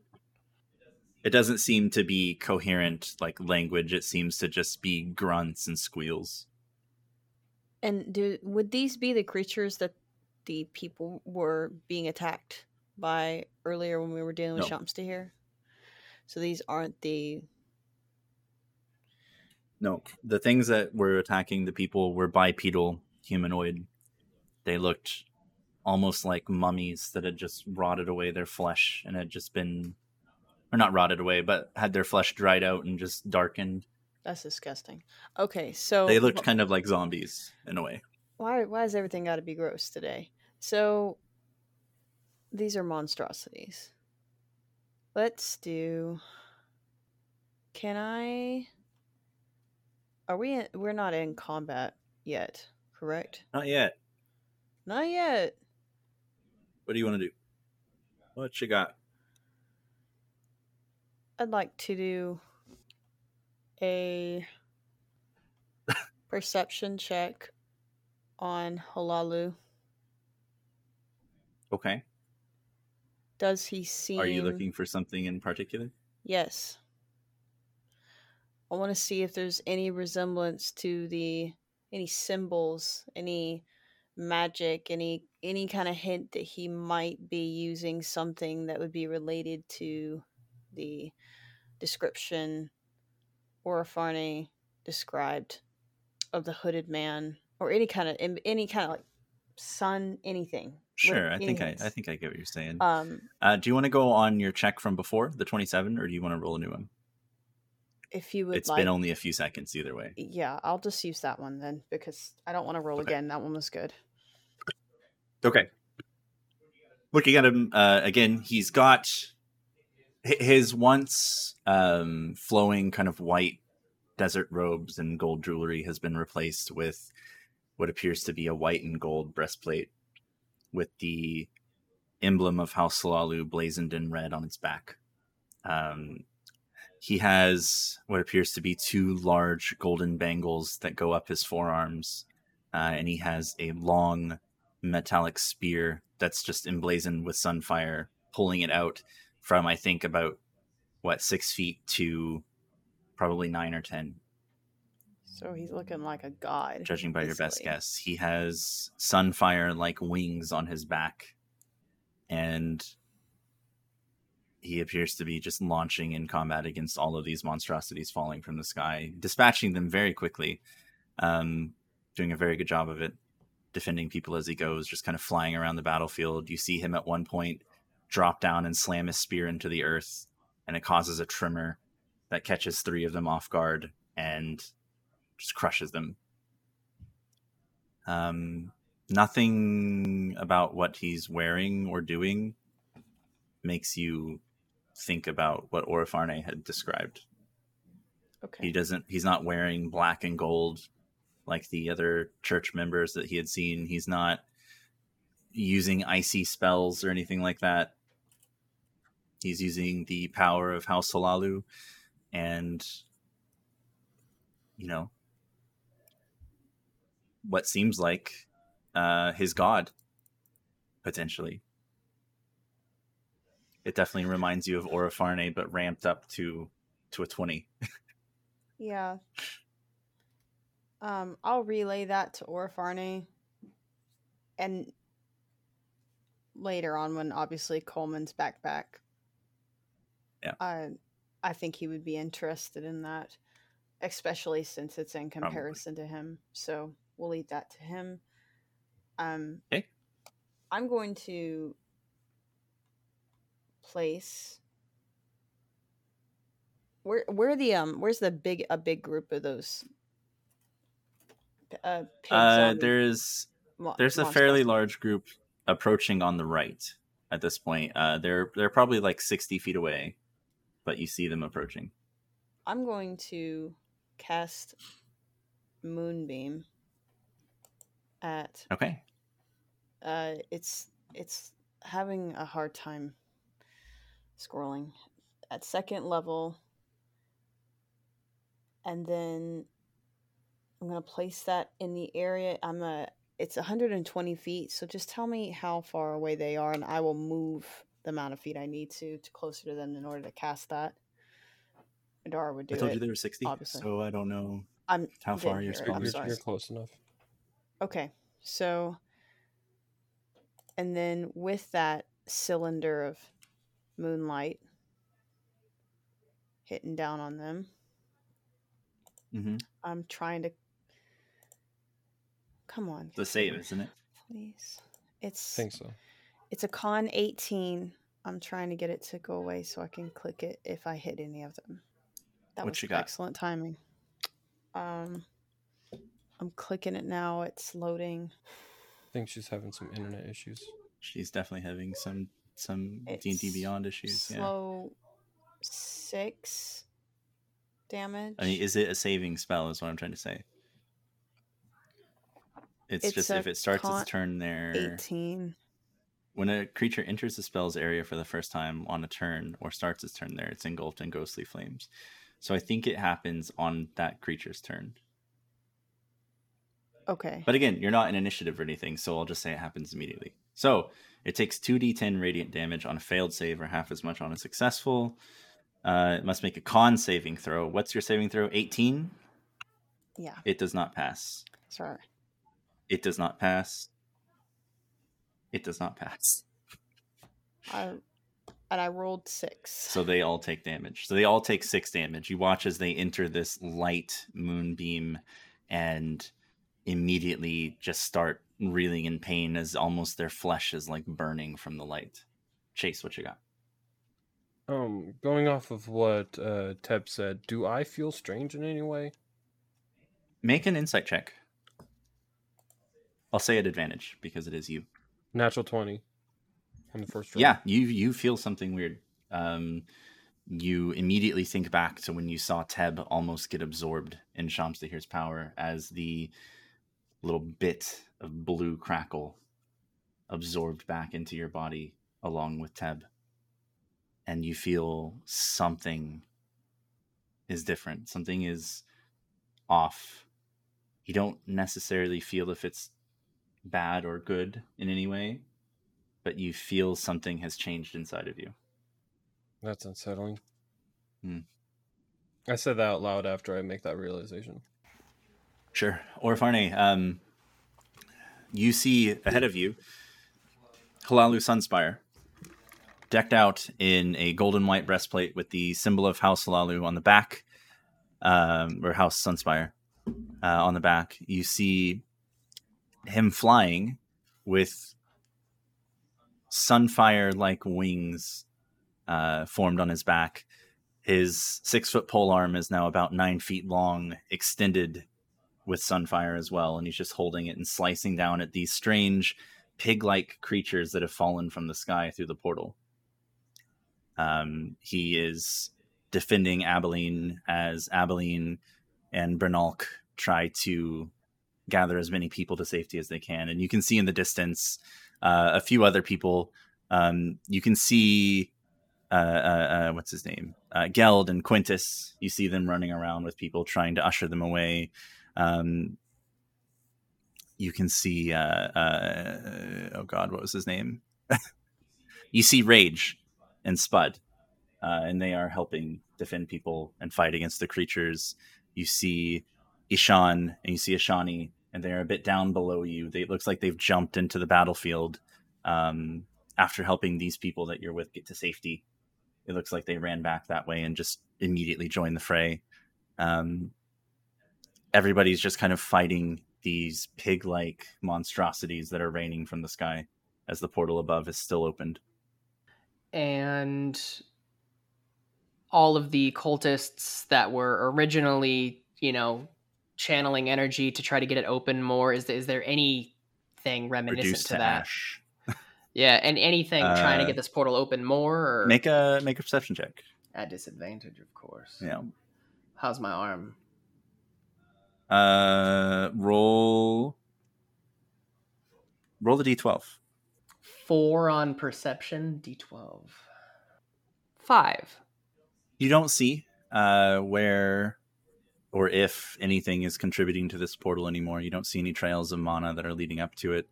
Um, kind of looking across the sky, your view keeps getting interrupted by these three different dragons that are moving around, attacking these pig-like creatures en masse. Um, it's a bit chaotic right now. Uh, most of the creatures look like they've been dispatched, but you are wary that more could fall from the sky at any moment. Meanwhile, blood continues to rain down. So we want to get in there then, or we want to stay up here where it's safe? I'm gonna throw another firebolt at the one that's the last one that's coming at us. Sure. Fifteen 15 hits. to hit. I should have my d10s ready. I'm sorry, I didn't see that coming our way. Uh, I'm very Twelve. tired. Twelve fire. That's enough. Pierces through. Falls down dead. I think our priority should be trying to figure out how to close that, if it can be closed. Uh, any idea what to do with that stone? I mean, we could try to go back in the monolith. I guess. It's worth a shot. I mean, I, I have no idea what else we could do. I mean, I will say, uh, you know that the obelisk is currently half inside the dungeon, so you will have to traverse back through the Go dungeon in order to get there. Mm-hmm. hmm And we know what was in the dungeon before. And we know what's in we the don't dungeon. know what all, we don't know what all is in it now. Right. Where, um, where is is Jin Hai helping the other people, or is he with us? Jinhai left with the other people. Okay, okay, just making sure. Yep. And then Yep. Yordarim, what are you doing? He's, I'm just kind of in a defensive stance right now, just in case the sand's got Okay. right next to us. Okay. You do see that the three that Dara had hit with their moonbeam is approaching quite rapidly toward the group's right side. I'm gonna kind of move over that way, and once it gets in range, I'm gonna smack it a couple times. Yeah, go ahead. Roll a couple attacks. 17 for the first, uh, 15 for the second, and 22 for the third. Okay. Uh, repeat those one more time. They were all over 13, correct? Yes. Yeah, they all hit. And you know this because you watched these fuckers for the last minute. Yeah. You know exactly where to strike. Uh, that is 29 damage. 29 is enough. 29 is enough. You see Yordi as they begin uh, bounding over toward the group to the right after Dara's moonbeam. You see Yordrim just whip around and begin smacking down into them, just one after another, dispatching them with ease. bet. How far is Halalu from us? He's about 120 feet. He's close Okay. to the center. Okay. Um, and I will say it's about this time that you begin to see what appears to be another hand, fingertips just reaching down ever so slightly, inching farther and farther toward the spire itself. It's not your daddy. Don't freak out. To Is the it- You watch you watch as uh, you watch as the greenish and blackish colored dragons immediately begin rising up and hitting it with breath attacks. You see the scalding water slam against it, and you see what looks like putrid green viscous liquid begin spilling onto the hands, uh, doing fuck all to it. If if any one of them gets within thirty feet of me, I want to pop one of them with haste. Okay, sure, easy to do. Uh, I'll say Ginny actually is kind of making another loop right around now. And you see the dragon's head just kind of look down at all of you. Lucian, you feel a chill, a chill up your spine. Hi. I just I make a, a symbol in front of my uh, in front of me, and Little the haste spell takes effect. Okay. You see Jenny just straight ahead quickly, uh, releasing two very quick bursts of this hyper condensed air at the hand, uh, causing crystal growth and seemingly penetrating the flesh slightly, um, making another pass and hitting it with claws. Meanwhile, the hand, just paying no attention, reaches farther down. It begins to wrap its large fingers around the tip of the obelisk. You I think we might need to activate something in that obelisk. You see Quick Halalu. clarification: Did she look upset when she looked at us? No. At me, obviously. No, no. Okay. I'm just playing on what you said before. oh my god. Just playing on what you said about how she's gonna kill you the next time she sees you, and like she looks down at you, and you're like, Ugh. I was like, I was like, oh no. um, and it's about this time too, as it's beginning to grab the obelisk, that you see uh, a large section of the Colosseum that's been hit previously by the dragons begin to collapse toward Abilene and the people.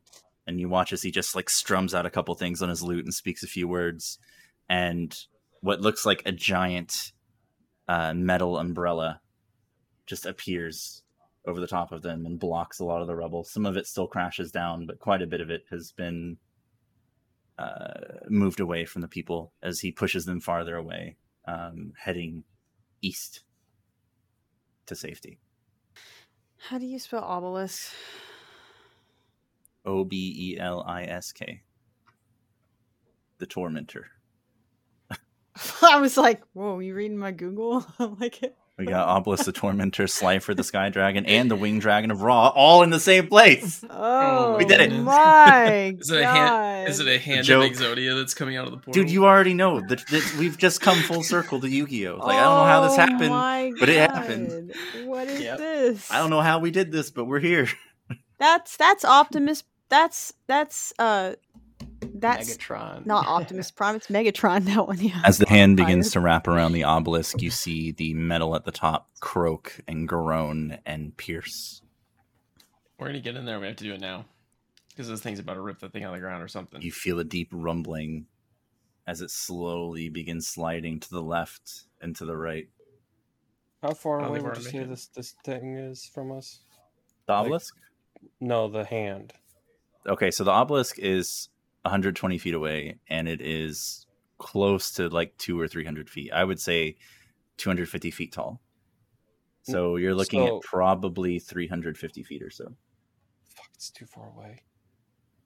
So the the hand grabbing the top of it's like three. Okay. Yeah, yeah. The hand where it's touching is like 370, I believe it would be. Orifarne is going to reach his hand out towards the large red hand. And he is going to say, Let go of the tower! And he's going to cast Friends, the cantrip, at the hand. And I would like to make a persuasion roll with advantage. so just a straight roll for you. Yeah. Yeah. Use for the love of God word. Oh my God. Uh, 19. 19. Exodia's about to use the legendary resistance. One down. two to go. no, you you hear Orifarne's voice. I'll say along with the spell. Uh, I'll just. I think this works pretty well. I'll say it booms out across the battlefield. like thaumaturgy. Yeah. yes, like projecting out loudly, and it reverberates, and you see the hand just pause, and you see it just like slowly let go and begin to retract as it slowly balls into a fist and just slams down over the top of the obelisk. he let go. Go back into the portal and stay there. Make another persuasion check.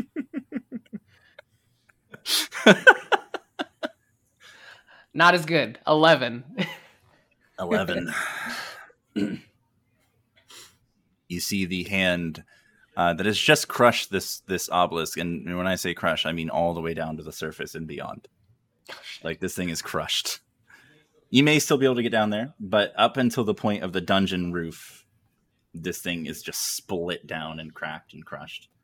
Um, you watch as the hand slowly retracts into the Slackjaw, I just look at Royal Farney. I rolled against it to see kind of like how it would perceive it. I got a natural one. Oh my god. Uh, That is great.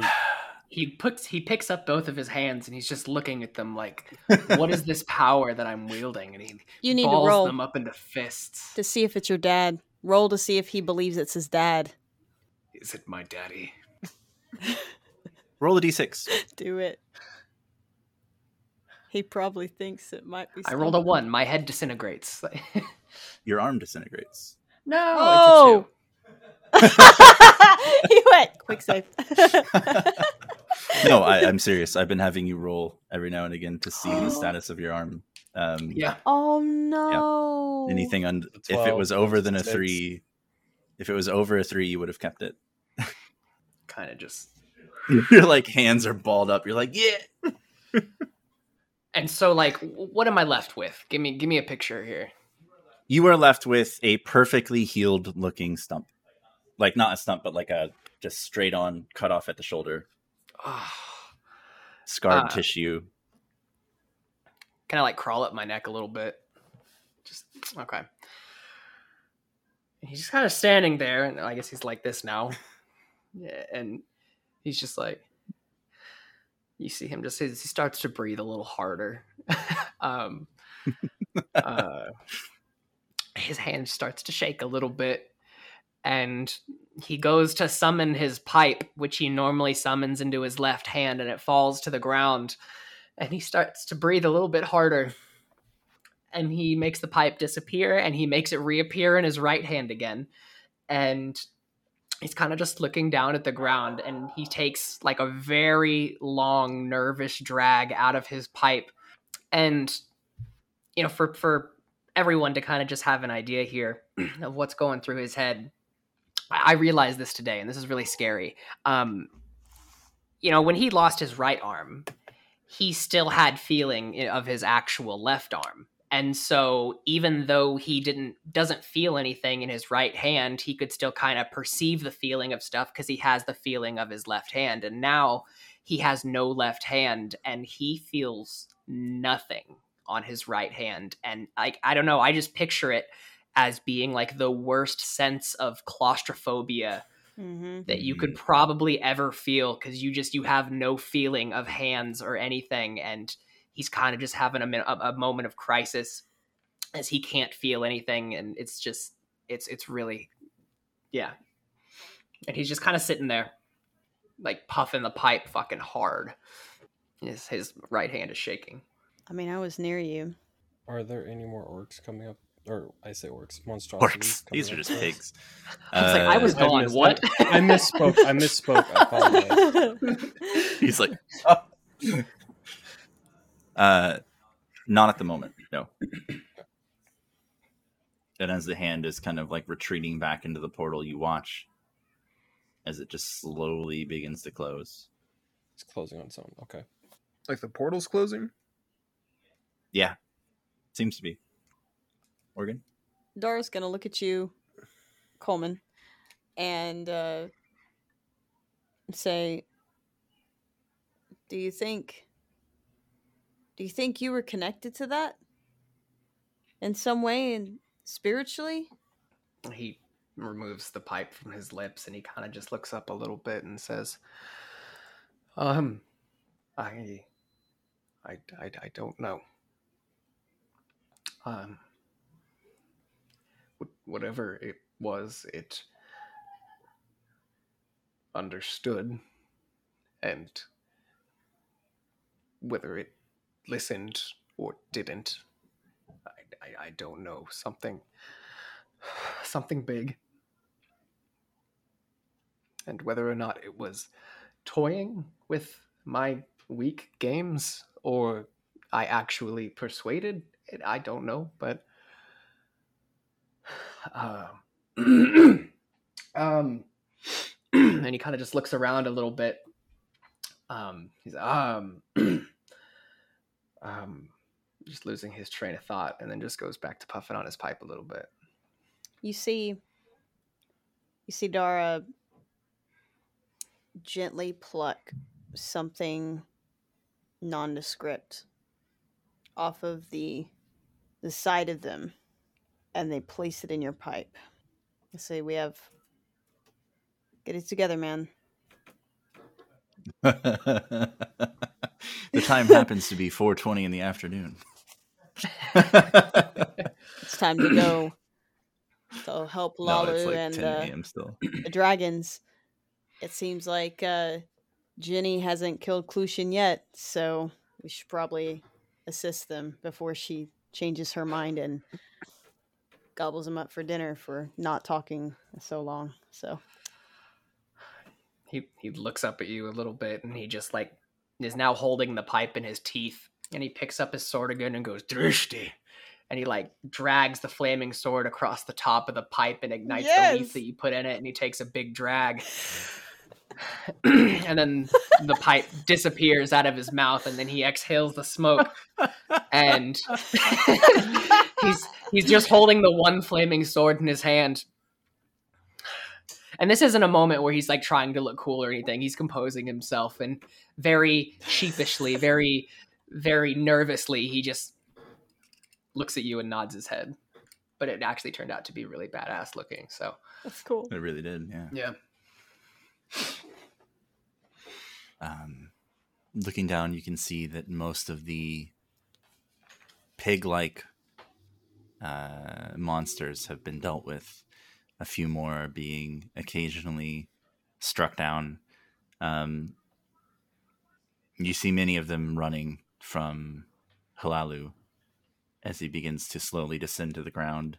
They sprint off in different directions. And you watch as he yeah. You watch as he once more takes his long pole arm and just throws it in their general direction and casts destruction wave through it.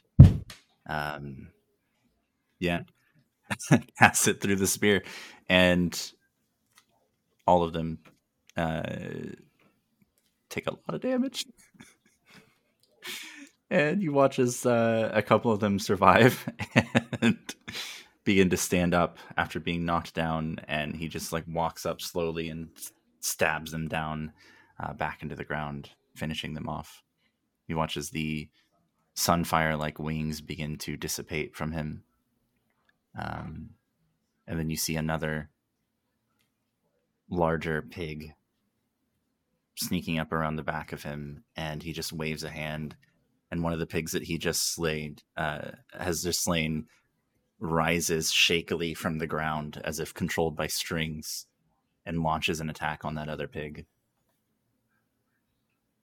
as he walks back toward the center of the arena toward the now destroyed obelisk and just slowly looks up at all of you and the dragons and everything that's happening you see jenny and the other two dragons descend uh, outside the coliseum and land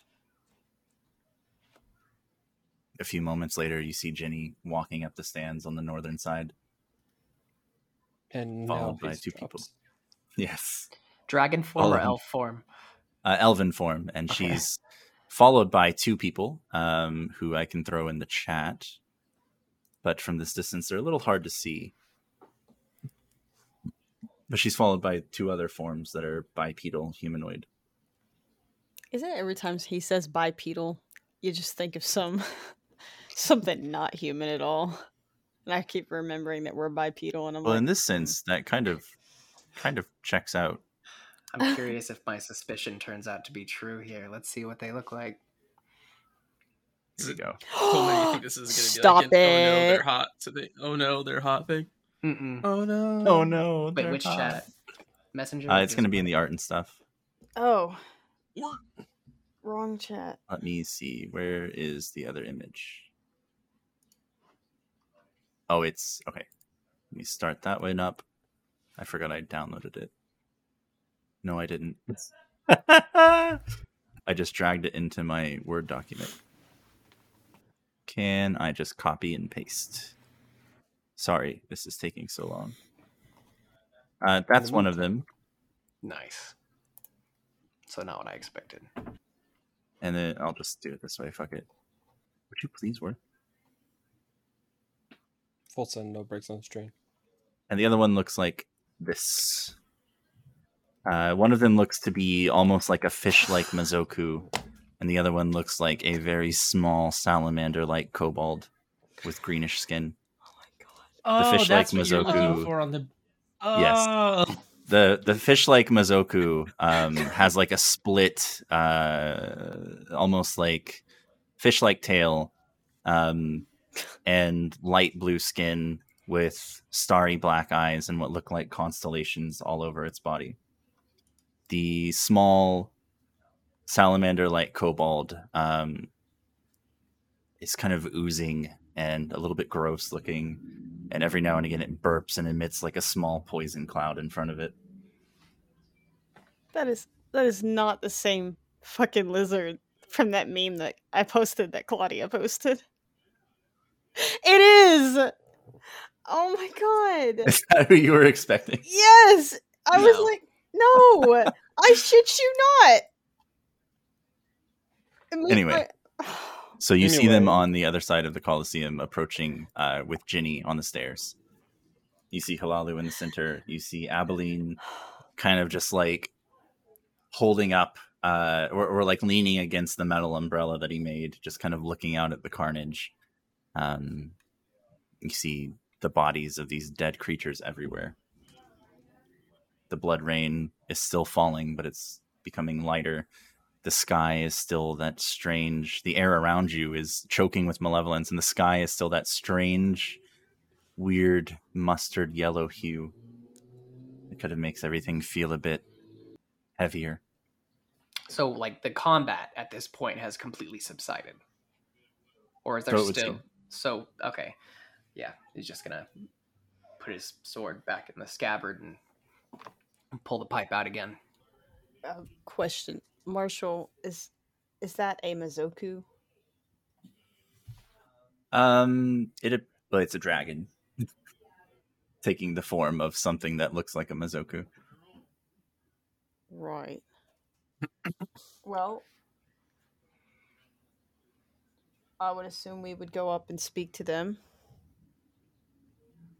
if that if that feels appropriate. you have yeah you have many different options ahead of you right now um, what does everyone else think we should do?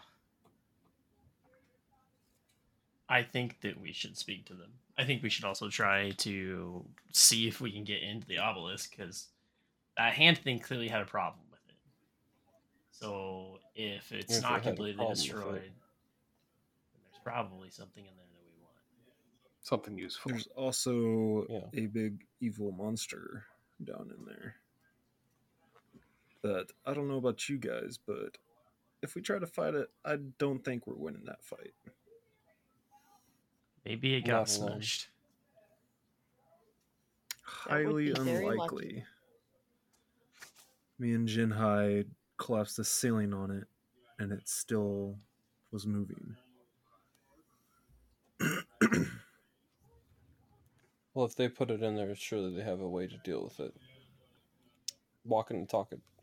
Mhm. Indeed. making it to the other side of the Coliseum takes a few minutes of walking. Um, Jenny and the other two seem to just be standing kind of in the same spot that you were, just on the other side, just overlooking everything. Um, you see the the green small dragon-like creature uh, puts its hood up to get out of the rain and the the moisture on its skin. Um, the fish-like Mazoku is just kind of looking around, not really. You're not really able to read anything on it. Um, and as you approach, you see Jenny just slowly turn and look at you. Her eyes like scan the whole group, taking in every bit of information that she can. Still blood. She takes in a lot. Still a blood rain, right? oh. Yes, sir. Still a blood rain with that dark mustard colored air all around you. You still see um, not as much of it uh, at this point, but you do still occasionally catch that chromatic glint of whatever that metal like substance was that fell from the sky. Ginny puts her arms crossed on her chest and just kind of leans her weight on one side and looks at you all. She says, So, what the fuck happened? Where, what, when? I, I kind of like look around. I'm kind of like, we're not fully clear on that either.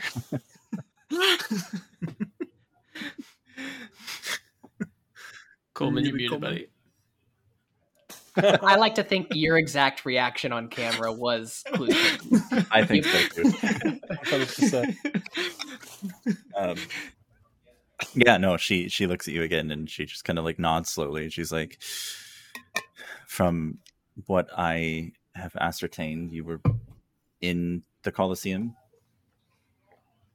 yeah, we were in in the dungeon thing in the in the obelisk, and then we came outside. It was started. Everything was started. I don't know what just happened, but I do know that my siblings here and I, I it took a while to find them, but I did. And these two, she kind of gestures back, and I felt a, a strong sinking in our hearts. Something ancient and sealed and something that has been hidden away from the world for a very, very long time has resurfaced. And that led us here to Shamstahir. And I saw, I think, Basa Mortsuge, the sand dragon, fleeing to the south. And then Shamstahir dissolves and disappears. I can only expect that for whatever reason she kind of sighs. And the thin fish like Mazoku just kind of slowly turns their head and looks at you, and you see stars kind of reflected in the black uh, sclera of their eyes. And they say, It would appear that Shamstahir seeks to lay claim to whatever power Basa Mortsuke could have, much like it has to Sutney, our red brother. Whatever advantage absorbing Basa would have, he shakes his head. I don't know. But I believe your kind have prophecies of Shamstahir, and if they are indeed true, I could only assume that he seeks to gain the power of this world in whatever manner he can in order to unleash the coming end. There was one thing we found in the dungeon that we're kind of looking around like, I think do we need to tell them about? Like, come on, because Pull they're out the gemstone. Yeah. There's a secret door in there that led to a very strange chamber with moving pictures of sorts and all kinds of strange things. And this was in there. And there was some kind of message about an anti entropy power kind of thing. that um may be useful. We think, we hope. You see the the light blue fish like Mazoku uh, step forward, and Jenny says, uh, "This is uh, Izara, um, my dear friend, uh, and Boizal. She points to the kind of hiccuping now, uh, small lizard like guy with the hood, and as he hiccups, little bits of cloud come out of his mouth every time. Um, she says, "Izara, uh, would you kindly?" And Izara like steps forward again, and just slowly reaches a hand out to you, Alexander, to the stone. Um, I hand it to them so that the cloth I had it wrapped in um, goes into their hand first. Gotcha. Yep. Good move. um, Learn my lesson. fish person gets fried. Um, Izara takes the stone and just kind of examines it in the cloth, just slowly, like a almost like a child just picking up an object it's never seen. And he watches its eyes just glaze over the object, um, not able to get any information out of that. Uh, but they look it over and they say, This device is ancient, something of the old, old world. Long before, just kind of gestures over the group and then kind of gestures over the Colosseum and the desert and everything else and says, This is from a time pre recorded, a time before the collapse, before the first cataclysm. I haven't seen something like this in quite some time. I saw a structure similar, more archaic, but similar when Gosi was freed. you, you see Ginny just kind of like uh, still arms crossed, but like her thumb and forefinger just around her lips as she's just like leaning over, examining the stone as well. She's like, I think that's a little bit after my time or before my time. um, and Izara responds to you, Alexander, and says, if there are other devices like this hidden around the world, uh, it could be useful in the upcoming fights. Lucian's eyes go super wide as he has a realization that I have a piece of potentially Shamstahir, or whatever the shifting metal. And so he's like, he's like, oh right, duh. he's gonna turn to or he's gonna like pull it out of his bag, and so that he's like not touchy it still, obviously, but like Mm. he's like unravel a bit. He's gonna be like, Orifarne, did you have an idea? Because we could maybe test it. I don't. We don't want to blow the gym up, but like, you had an idea of how to make it work, then we could see if it worked on this. He's just looking at the ground, hasn't really been paying attention, but he looks up to you and says, um, I, I don't know how it would work with that, but I mean, touch them together. Or let me do it, I guess, but, you know, just let, let It me seemed see like you had it planned when we were in the fight, so I thought maybe, yeah, you had see it. something specific in mind. Let me see it.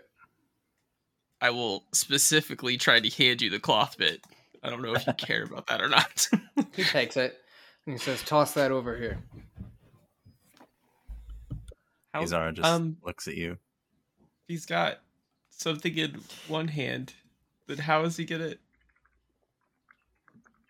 He's holding You know up what? the same hand with the metal in it. Oh, okay. Izara looks at you just kind of blankly. Uh, again, just impossible to read. Just kind of casually tosses the stone, keeps the cloth. I, I would like to catch the stone in the same hand. Make a dexterity check. Let's say uh, sleight of hand. That's not good. Um, oh wait, I'm okay. at Lucian that. is Quite fully prepared to try hand. to catch it with a mage hand if it Okay. slips and starts to fall. 18. 18. Okay. Roll a uh just roll a regular d20 as well. Or fine, I give zero shits about anything right now. 12. I'm gonna break my new toy. 12. I got I gave you this toy. Let's see. I had plans. As the stone comes close to your body, you're reaching out with the hand, and immediately you start feeling something in your left arm. And as the stone comes closer, it begins to glow brightly and then dim as you catch it in your left arm. Naked and barren, but returned from the entropic void. As Izara says flatly, I wondered. Explain it. What you have is the result of ancient elven hubris. The thinking that one could reverse the forces of entropy in the universe. It may work on small scale, but ultimately, it fails to hold on anything larger than a few feet. I tossed the gem to Alexander. Then what? And still there? Do I get Roll the d20. 18. Still there for now. Yeah. You feel it kind of like struggling against the reality of it being disappeared and suddenly brought back. You almost feel it in your arm pulsing and you you feel this like almost innate understanding that it is trying to disappear again, but it's being held in place. Uh, Chase, roll a uh, Constitution saving throw. I was gonna say, I'm so something. stoked for him to just get Just- shocked. just- It was a seven, but that takes it up to a a hold on, sixteen. No, 16's enough. seventeen. 16's enough. Uh, that reduces it down to three points of lightning As it goes inert again. Morgan. I dropped Moonbeam quite a while ago after the fight ended. Yes. Okay. Do I have my tattoo on my left hand? Yes and no. Yes and no. It's there, and then it's not, and then it's there. And like when you look at it, it's there, but when you look away out of the corner of your eye, it's not there anymore.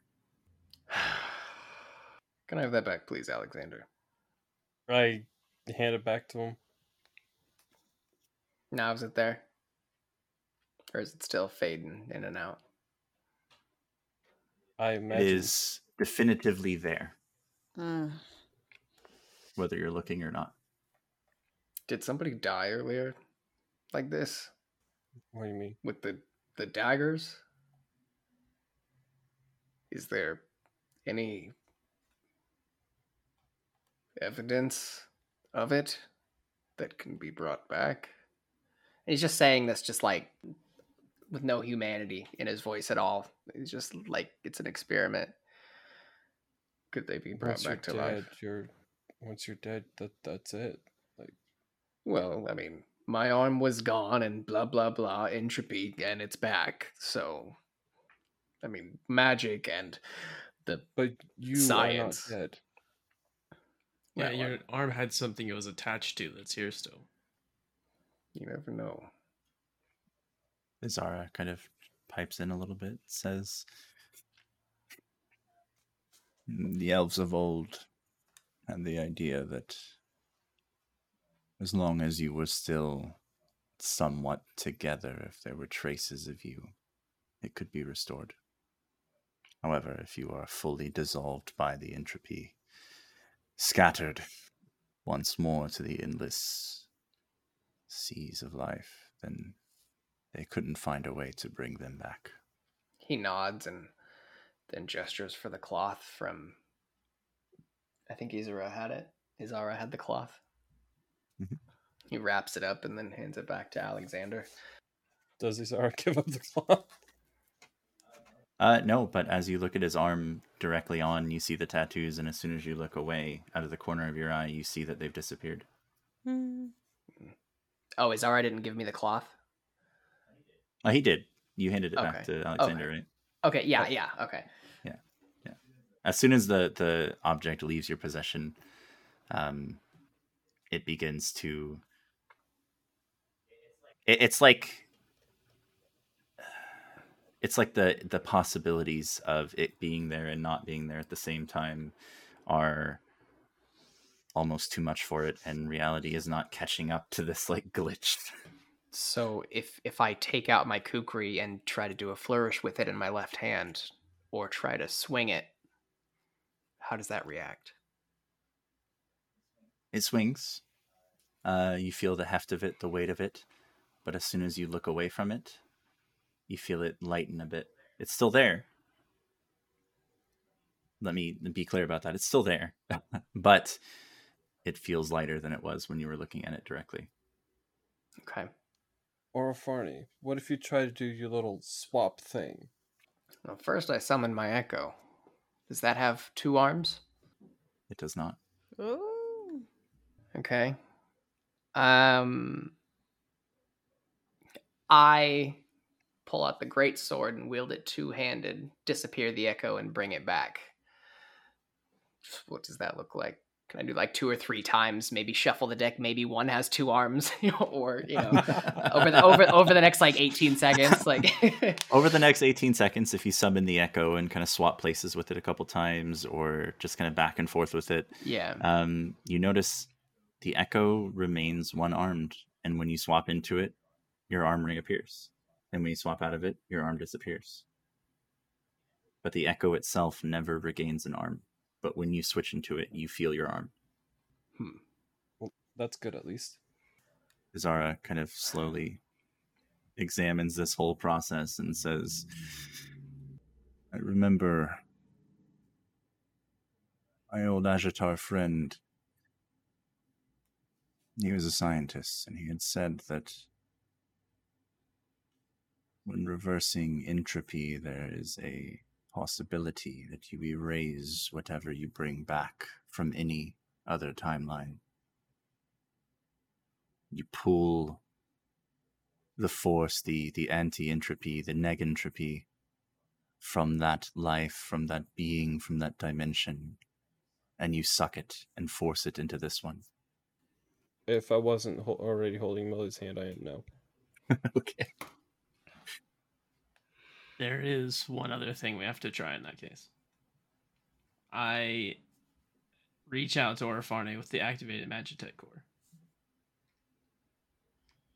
Because I want to see if this does the same thing.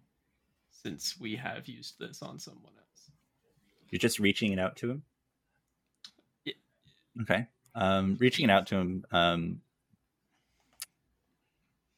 you see the tattoos on that hand begin to glow. Um, almost going off of what Izara said, almost as if it's pulling every single molecule from every other dimension of Orifarne into this one at this exact moment. And the tattoos begin to glow. And then as you pull it away, they begin to lose that glow and go inert once more. And as you look away, they disappear. Oh my. Well, I guess you have a decision to make at some point. Yeah, that's uh kind of exactly what I was afraid of. You enlightened folk, would you mind helping me expl- uh, understand this a little bit better?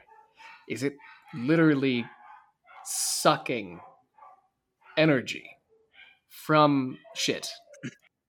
You see uh, the the smaller one, Boizal, kind of trots forward, like very exaggerated movement, left foot, right foot swinging left and right, uh, tail kind of weighing him down heavily on every side.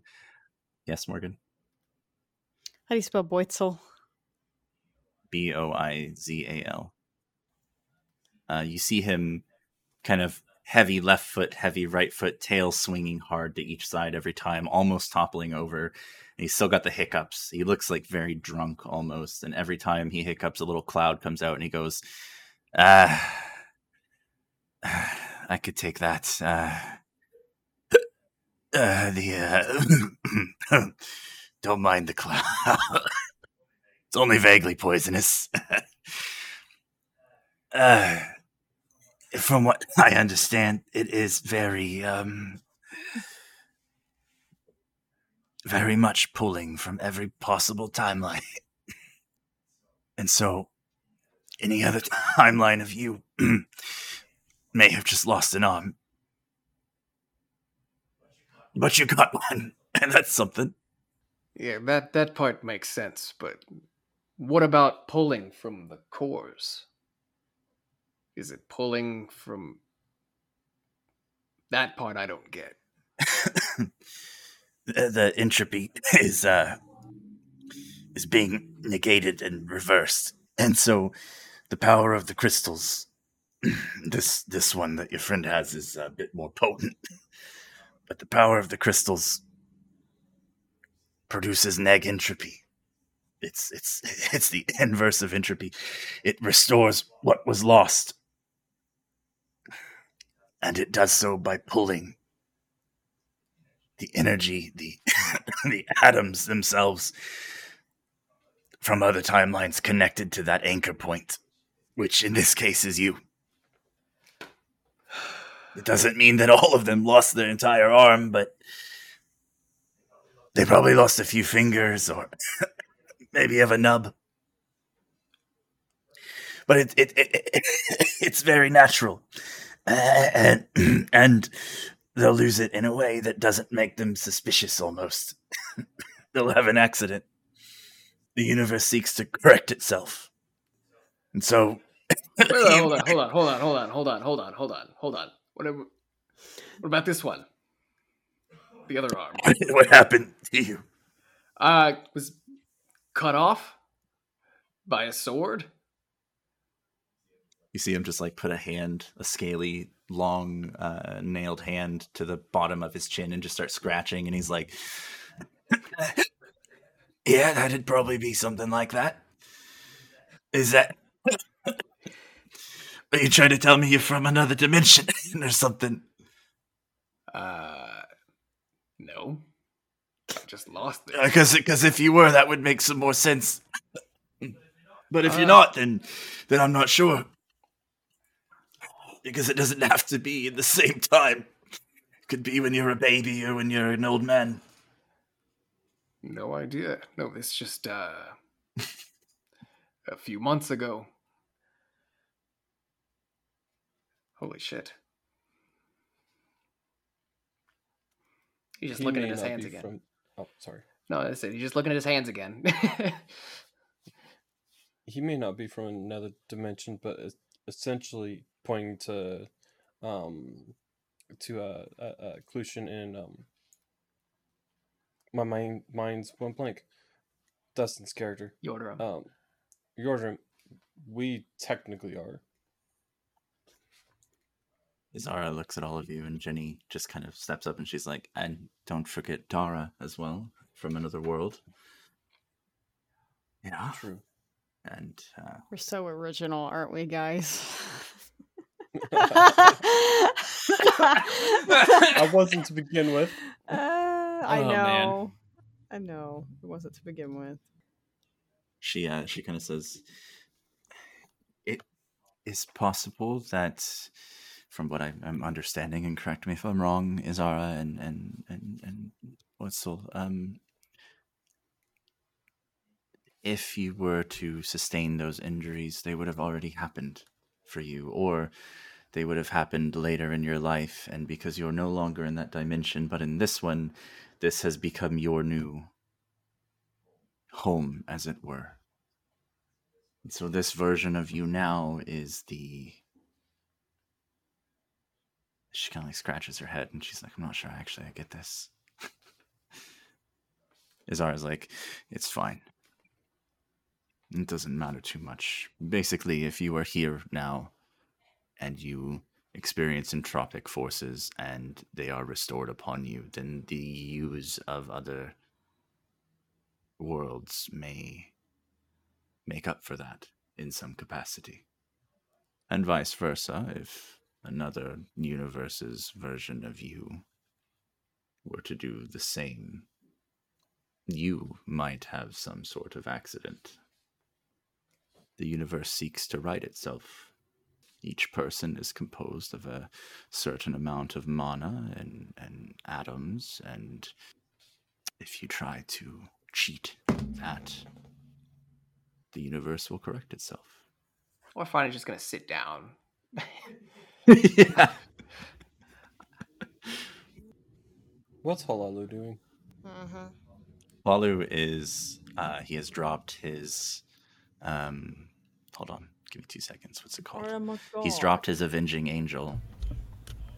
And is now just kind of like walking slowly toward Abilene and just observing everything that's happened. And like he has his pole arm just kind of like down and to the side uh, with the tip pointing at the ground and the the back of it pointing up at the sky behind him. You just watch as he slowly just turns around not turning his body but just turning his head to the left slightly and looks at all of you and just gives you a slight nod and then continues on toward the east Of course, he'd be a polearm user. Bill got you it. You guys wanted to fight him i built him Bill got it. it's like this is a Genshin joke. Before That's right. before we do Every Archon. anything Every else- Archon.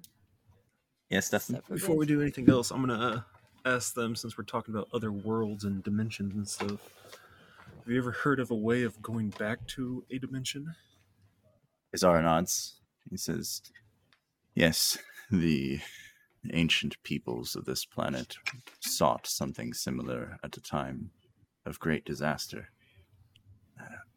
I'm unsure if they succeeded. I know many of them, for all of their talk on reversing entropy with these time crystals, they succumb to it themselves. I have heard of people returning to different dimensions. Finding yourself in a new one is much harder than returning home to your original.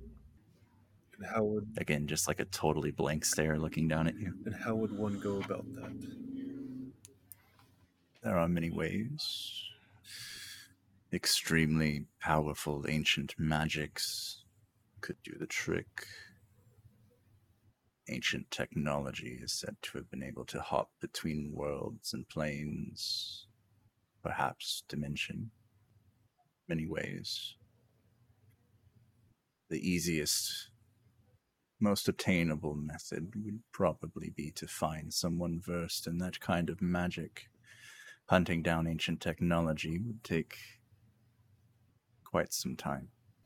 However, and his eyes kind of just leave your face and like his whole head turns up a little and you can tell he's not looking through his eyes at the moment like you can just tell it's almost like when uh Orifarne projects forward into his echo to walk around a room um his eyes are not looking at the sky and he suddenly says, with Basamortsuge gone, who knows what ancient treasures he was protecting? Could be something useful for your quest, for your endeavor to return to another dimension. And if not, I have a sibling who was versed in such things long ago, and probably, if they could be found, would be able to get you home. and where would he keep these said things that he was? If it was Basamortsuge you're asking of, in the large shifting sand sea to the north. My brother Itzotzel was well versed in interdimensional and interplanet travel. And you haven't seen him for a while? We parted ways. The end of the era of beginning. No. No, not quite. We parted ways in the first era. Uh, there were many great wars happening at the time between the humans and the goblins. Last I had seen of Itzotzel, he was trying to find a new home for himself. Then, unfortunately for me, I was imprisoned, captured in a soul. So frankly, he could be anywhere then. Perhaps. Ginny, myself, and Boizal are among those who are searching for our lost brothers and sisters. We will find them in time. He just like slowly nods and he has his uh the staff that he's holding. It seems to have like a crescent moon at the top and these like three rings that go along the uh, along the top, kind of dangling down. And he just kind of clicks it on the ground and he says, "If you would permit, I could enter into your mind in such a way that if I find Itzotzel, I would be able to inform you." If it brings me closer to being back with my family, yes. Yeah, you feel a strange, almost piercing sensation in your brain, like a terrible migraine that lasts for about five seconds as your eyes kind of squint and your body like reacts. Um, you hear a voice inside your head that says, "Mm, The deal is struck.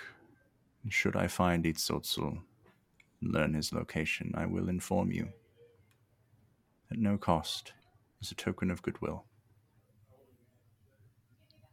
And then out loud, he says, It is done. Morgan, you have something? Yeah. I wanted to know um, the information of the location, but you gave that for the. Uh, Dara is quite interested on discovering more about this interdimensional travel. As a possible. Uh, he had said, no, no, uh, as a possibility, an idea. No, I, I know. I'm saying he had said that the location of these treasures would be at Basamortsuge's Yeah. hoard, as it were, in the Yes. Sand Sea. Yes, that's not my point, though. My point was Mhm. that your gears are turning. That it possibly might be an out if we do not succeed at stopping Amira. Gotcha. And that was all I wanted to add. They're gonna say that out loud. They say it out loud. Uh, fuck. Okay, we're here. We're doing things. You said the magic words. Um, roll a perception check. Anyone who wants to. Anyone who feels like they would be paying attention right now. I feel like I would be because yeah, Hello? Seven. dirty twenty, You already ain't seeing shit. dirty twenty. Dude, Yordi is like so focused on the thought of being back with his family right now. Honestly, yeah, He got he rolled a nat one on that perception check. Yeah. He's thinking about them. He's thinking about how he saw those constellations in uh, the wake of Shamstahir and how, yeah, he, he's feeling it right now.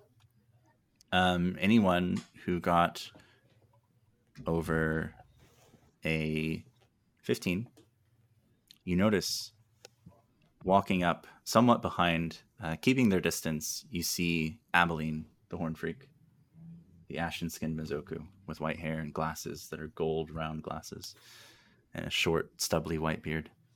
Um, the thin Mizoku kind of walks forward, his horns uh,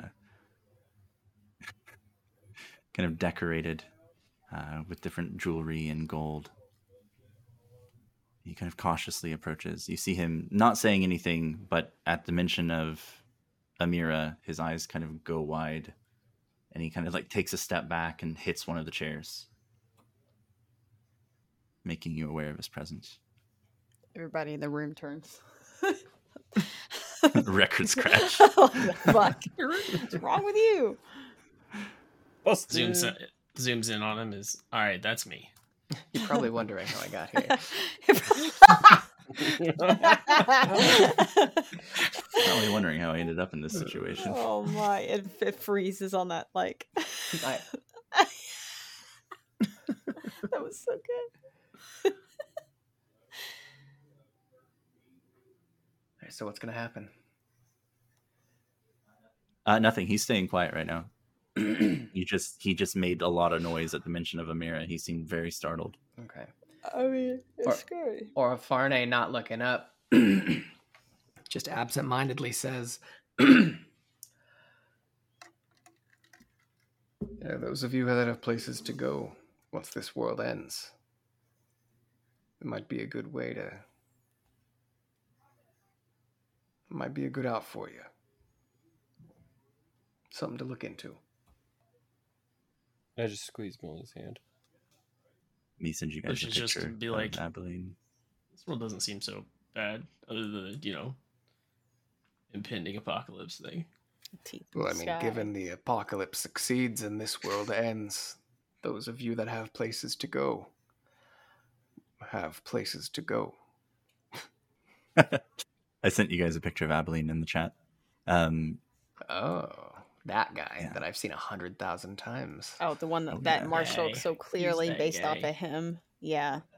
Uh-huh. Jenny, uh, at the mention of that Clutian, Jenny kind of gives like a. I mean, you see through it with your insight. She she gives a very sad smile to you, like the smile of someone who knows that. Uh, the smile of someone who knows that um, good things don't always last, and this like you you kind of feel you intuit based on her expression this moment of weakness in her in her stony steely resolve. Um you almost catch fear when he says you could go back. And then it's just back to that rough and tumble exterior. The sad smile vanishes. She looks at at uh abilene. She's like friend of yours Co-worker at best. Yeah. co-worker. he gives like a wince a little wince smile you know where you like crinkle up your nose and your eyebrows together And he's like just kind of takes a couple steps forward and he's like i'm sorry to um interject uh i saw that you were talking with people who are very clearly the dragons that were just helping us and I thought it best that I see what you were talking about. As you know, things have been quite tense around here, and I like to feel things out a bit and see if I can trust people. You lot, from what I had seen, did a decent job distracting Shamstahir and letting a lot of us escape. Let a lot of us get people to safety and that's okay by my books. And these dragons seem to have helped in this fight. I wanted to thank you, all of you. You see him just kind of like start fiddling with a ring on one of his fingers, this emerald. Um, kind of like shifting his thumbs up and down the rings on his finger. He has like a diamond, an emerald, a sapphire, and an amethyst and he's just kind of like twiddling back and forth over them kind of nervously Sounds rich. Um, where's Halalu? I ask him. out loud uh okay he says uh Halalu has just exhausted most of his power when he used that form um you see Halalu was a very fervent and devout follower of grail of and he like gestures at at Orifarne of of uantu as your people would call him uh, i assume is what i've heard you call him before so forgive me for assuming that that anyway. Uh he's a very devout follower of, of Grail and has communed with the giant that roams the Sand Sea quite often Had and roamed. gained. Yes. He kind of says sadly with a sigh. He's like, Yes, had roamed. Halalu claims that the giant was the old, ancient, withered body of Grail himself. And through Um, that, he gained incredible powers. Out of character. He sucked this giant's power and became a god. How can you kill a god? You shoot it with a chaos dragon. Um, what the fuck? Entropy will kill all things. Holy fuck! What the fuck in the lore What's drop? the biggest threat to life? the Um, heat death of the universe. Can I please insight check him, Sure, yeah. I would be happy if you did. Please. Please? Don't just take every word for what I say. I'm not the villain. Who said I was the villain? I. I don't know what it is. Hang on. Five. It was a one plus four. Five. Hmm. seems on the level. I mean, he's totally chill right now. He's he seems like he's being open and honest with you. He seems nervous, but he seems honest. He says, Okay. uh, I, I heard talk of entropy and negentropy and strange time crystals of sorts. Uh, is this is this something that could that could, could be used to fight back against Shamstahir? Potentially. We If it are can bring Orifarne's arm back, maybe it can make Shamstahir disappear. If Shamstahir here is the somewhat coalesced form of entropy itself, then maybe there could be something to that. But do you think one small crystal could do that to something so large? At the very least, not when he's at his peak of his game. Izara's just like looking up at the sky again. Their eyes are closed. Their hair, their long white hair, is just kind of fallen over their shoulders. Um, Boizal's like looking down, and uh, you you kind of glance over and you see Boizal, and he's just kind of consuming some of the the pig carcasses. this- oh my god. He's got like a leg in his hand. He's like, "What you got Orifarne?" uh, remembering how Shamstahir just like absorbed the red dragon.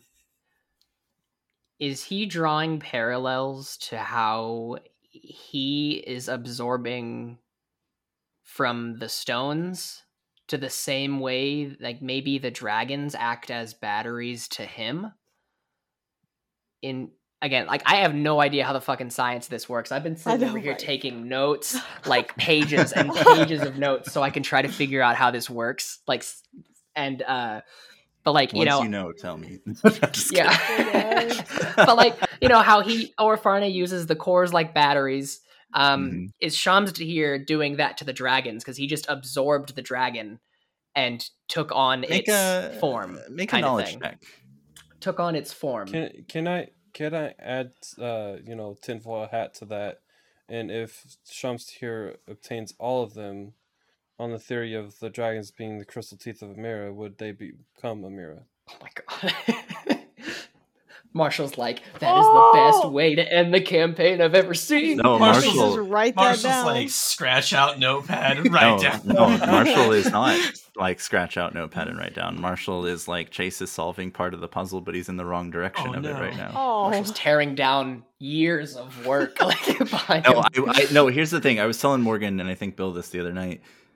You guys have like 98% of the puzzle in front of you, and you have all the pieces except for like two. And you probably won't have it figured out for a while, and that's okay. You guys are getting really fucking close to it, though. Like these tinfoil hat theories are almost it. Like you were so close, it's unreal. And I just like I'm getting like giddy because I'm like, holy shit, it's all coming together. yeah. but not quite. his audio What's just lovely cut is out. that peaked, but we got it on Morgan's. what? So, so, uh, Orifarne make a knowledge check. Eleven. At, dis- at disadvantage, so it could get worse. Yes. Sorry, because I'm I'm here Oh, for the oh, role oh, play. Nine. I mean, oh, uh, I mean, we could say we could we could workship it. I I, I was pitching it. He's just over Yeah, here. yeah, yeah, yeah, he's yeah, he's yeah. dummy pitching the idea. You know, He's dummy fit. Yeah. dummy thing. He's still very handsome as well. Um, God, I hope it's forever. So, Orifarne, you get the sense that you are close to the truth on that. You don't necessarily believe that he needs them as a battery for getting stronger necessarily, in the sense of like becoming Amira. hmm but you definitely intuited that I think both of you together intuited that he is absorbing dragons because they are connected to very deep malevolence so thick it crystallized. And he's just absorbing that. So he is he is absorbing malevolence essentially with every dragon he absorbs. all the color flushes from my face at that realization. Alexander, you mad realizing that there there's one dragon within me right now, Mm. meaning that I could very well be a target Yep. for Shamstahir. And I say this out loud I'm gonna a- after say- the whole flush face. yeah. I'm gonna say as you're saying that, after you're done with that, after you say it, Izara, still with their eyes closed, just reaches forward a hand and places it on your chest. And they say, You have a shard inside of you. Keeper of Dragon. I have a what now? And the eyes slowly open, just revealing the black sclera with constellations instead of pupils. And he says, You've come into contact with Shamstahir and absorbed some of the entropy. Did you notice anything strange when you were recalling Tebet Nezilray? And at that, you see Jenny just kind of like stop looking at Abilene, and her head just shoots to look at you as well. I saw, As if, like, hey, I forgot about that shit. I saw a, a sparkly something like chase after him. Do you feel any different? Something's not settling right for sure, but I don't know if it's from the the nerves or based on that check earlier, I would be able to ascertain that it's something is very much wrong, right? 100%. I can tell that uh, it's not right. He sighs deeply and kind of just slowly rests forward on his staff. And after a few seconds says, This could be advantageous to our cause. Entropy as strong and coalesced as Shamstahir's would theoretically perhaps try to return to its source. So you're saying I'm a homing beacon to find him?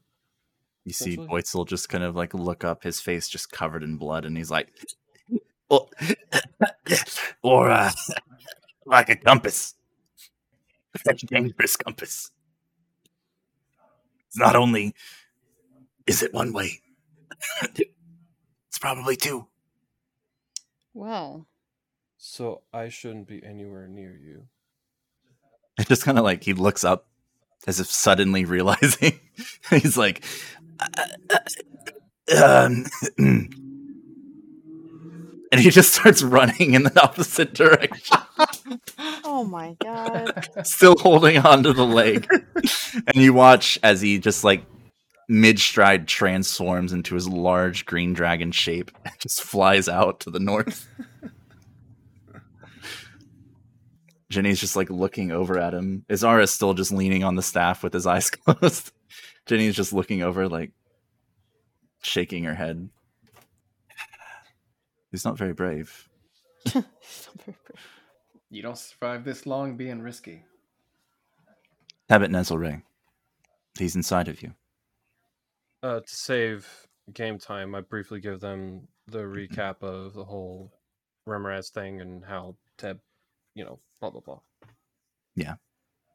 Um, give the recap of how SDL almost died and Habit Nezilray transferred his soul into yours essentially to keep you alive after the light spirit abandoned you. Um, and she kind of just like stares at you and she's like, she kind of chuckles almost and shakes her head and she's like, he is such a softy. He is such a fucking softy. I love that about him. Just hear me complaining. never seems to look out for himself. So keep him safe. For now, that's enough for me. In time, I will want him back, but for now, that's enough. She turns to Clutian. She like raises a hand and like points at him accusationally, and she's like, "You died." Well, only very temporarily. She just rushes forward and hugs you. Of course, I heard back, and I'm like, it did work. She's like, good. That's exactly why I gave it to you. I, I hoped you would never need it, but I'm glad it worked. I It doesn't want always. to need it either. It doesn't always. Wait, what? What? Yeah, he's gonna be like, I didn't either. He's gonna be like, wait, hold on. I it just it's it's What? it's it's just ancient magics that I've been a guardian of for a long time, and sometimes it doesn't quite work. I'm glad it did. Do you need a new one? I can. I've got a couple more. I mean, I, I wouldn't be opposed. She doesn't even wait for you to finish. She to just like rips off the necklace and hands it to you. Oh god. Thank you so much. She's I keep it safe. Uh, Um, Yeah, I hope me safe again. I'll tell you once more. I hope you don't need to use it. Um, but more than likely you will, and I hope it works a second time. It doesn't always. now I know that. I'll sure try not to have to use it again. Uh, Ginny, you She kinda, like, glances over the group. Though, you know, just- she kind of glances over the group and she's like, "I do have this second one." Um, Who- she hands it to you, Dara, and what? she's I don't want it. she hands it to you and says, "Give it to whoever you think is the most fragile, or the most important, or the one who is going to be needed if they die. Could be any of you. Could be none of you. Could be me. You can give it back to me if you want. I'll take it. I don't want to die. Is it really the only I could just one? make more, I guess." I'm sorry, you make them? She's like, "I could. I guess I could just make more. Um, how many of how many of you are there? Six. Uh, five, Six. six. Uh, but you only need four more. Then okay. Um, I'll need a few hours. Uh, but I'll find Uh, you. You don't have to rip out teeth or nothing. I mean, it's It's not quite that grotesque, but yeah, it does involve ripping, I guess. what? She just kind of smiles at you and winks. Hello? Inside check. Hello? go for it. What the fuck is Ginny doing? But before the conversation transitioned into this medallion thing, uh, probably Dara would have noticed Orifarne just like peacefully and a little little happily looking at the interaction between Clushin and Ginny. Oh, I'm sure. They Yeah, that. Okay. Um, just for a nugget for you, if you look down at the medallion, you do notice in the background very faint a silhouette of your wife. Me? Aw, my guy. All right. I love that. Thirteen. That was a thirteen. I just hugged DJ Get that. Chad. What was your insight roll? That was thirteen. 13. Okay. Uh, she's making light of a very serious situation, and you can tell by her tone of voice and how she instantly shifted to like winking and laughing. You get the feeling that this is a very difficult process, and that rushing them will be a bit of a bother for her, but she's willing to do it for your group. we I say aloud, we probably have some time for at the very least rest. Like there's no need to expedite things. Yeah, don't go and hurt yourself trying to save us. Um, as as She well as that, very seriously. She looks at you very seriously and says, "If it came to it, I would die for you." I believe that. Insight check. Jesus. um, as as well as that, I mean, if we if we don't want to leave right away, um, if anything he says holds true about the giant being the corpse of Uantu, um, with it only being a few miles away, maybe we could just y- take a look at it while she's Well- making the amu- amulets. DM that the uh he was vaporized, right? One hundred percent vape. Yeah. the site you know i i, I don't know i mean if Oh, if, the site. if, if it was the well the corpse or the site it was a far away you know um it, it might lead to something that i would be interested in while we're out looking for ways that you all could return to your homes you know while we're killing time I think that if it's important to you, we should make time. hmm thank you Pops Is this the still pipe. raining blood? Is what? Still raining blood? Yes. Had this whole conversation in blood. Such a romantic setting no, for there, the, there's been a there's like the a coming back canopy over together of the whole thing. Oh, okay. Yeah, you guys are okay for now.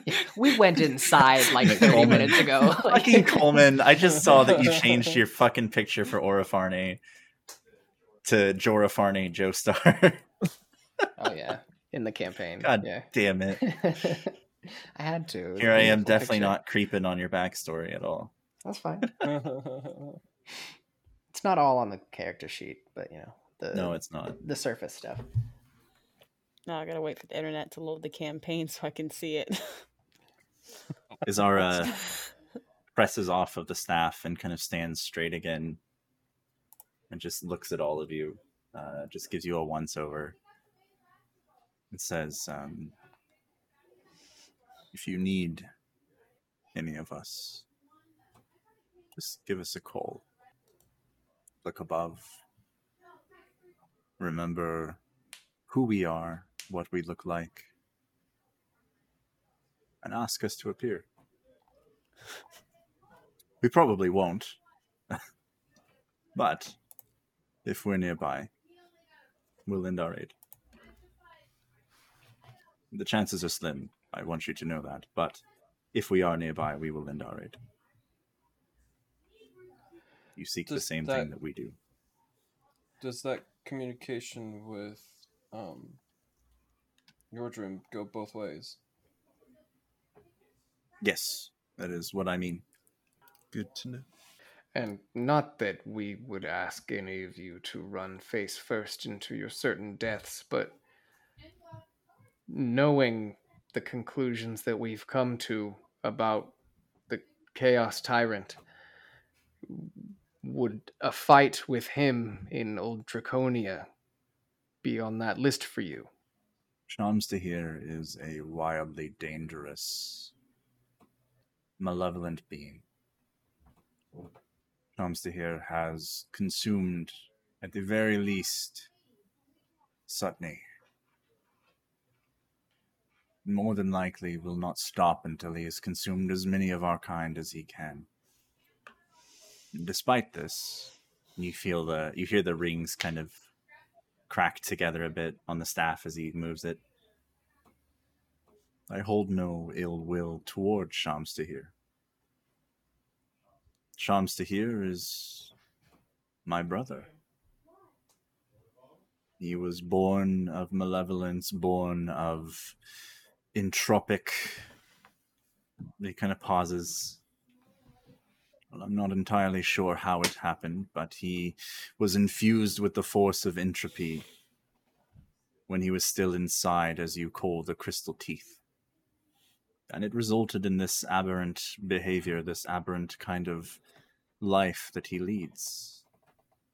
Do you wish to destroy a family member who has, against their own nature, gone down a path that you disagree with? When that path consists of murdering your brothers and sisters, perhaps the answer should be yes. However, I hold no ill will toward my brother. I will stop him, but I will find my own way. Perhaps the way, if we could figure out how to do it, is to remove the forces at play that are twisting them. Perhaps. Perhaps. Jenny just kind of like turns to Azara and turns to you and says, Well, I, for one, am going to kill the fucker. Kinda shrugs. Like, you know, Can't argue with he that. wants to be all about entropy and dissolving everything. He can fucking dissolve and return to entropy as well. Orifarne nods. Does seem that he's earned it if anyone has. You guys are headed to the the place that Bassa was protecting. Perhaps you said you wanted to search for the body of Grail, or at least the place where he was atomized. Yes. Oh. But we never we never obtained the knowledge we came to fight for. So Abilene at this kind of leans forward. He's been sitting on a chair since he kind of stumbled back, kind of like casually, kind of like stands up a little bit, and again, like you see, um, he's got like a a pipe kind of similar to Orifarne's, um, but he exhales this kind of purplish blue smoke from it. It's just kind of tinged with magic, and he says, "Well, um, again, I I think that."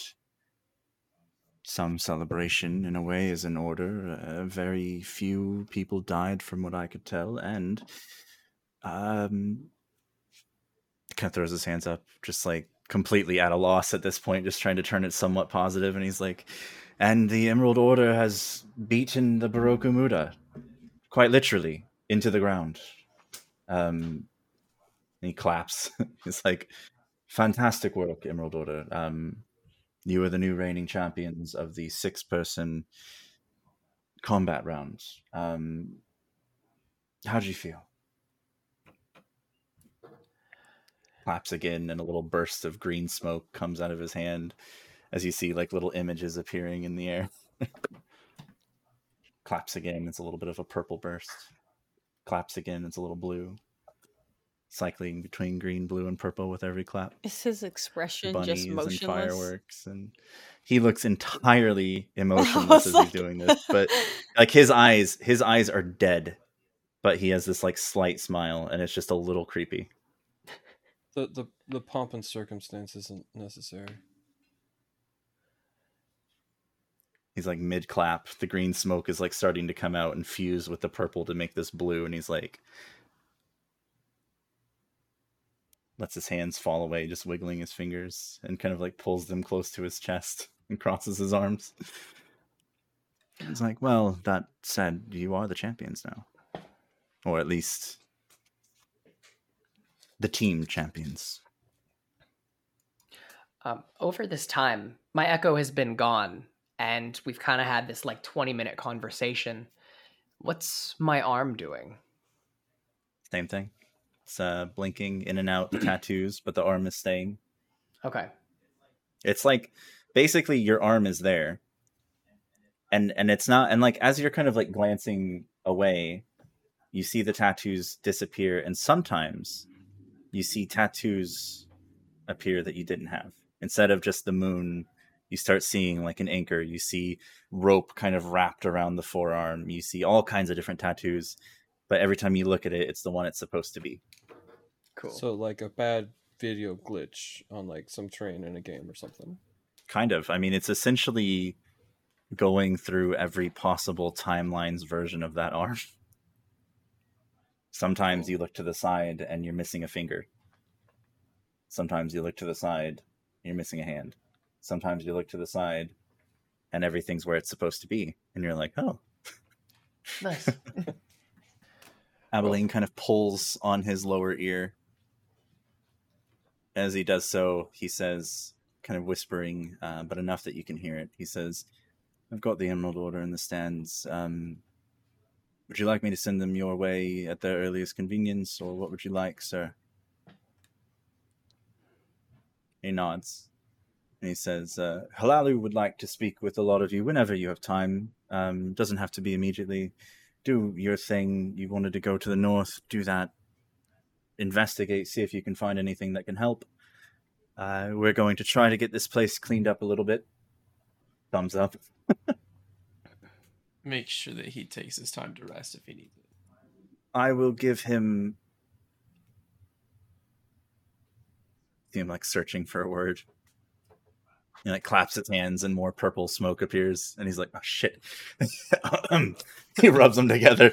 He's like, "I will give him your regards and tell him that you wish him well and hope he gets some rest, and that your group will maybe this evening or tomorrow morning reach him." Um, Fantastic. and he kind of like says, uh, "Where is uh, your, your other companion,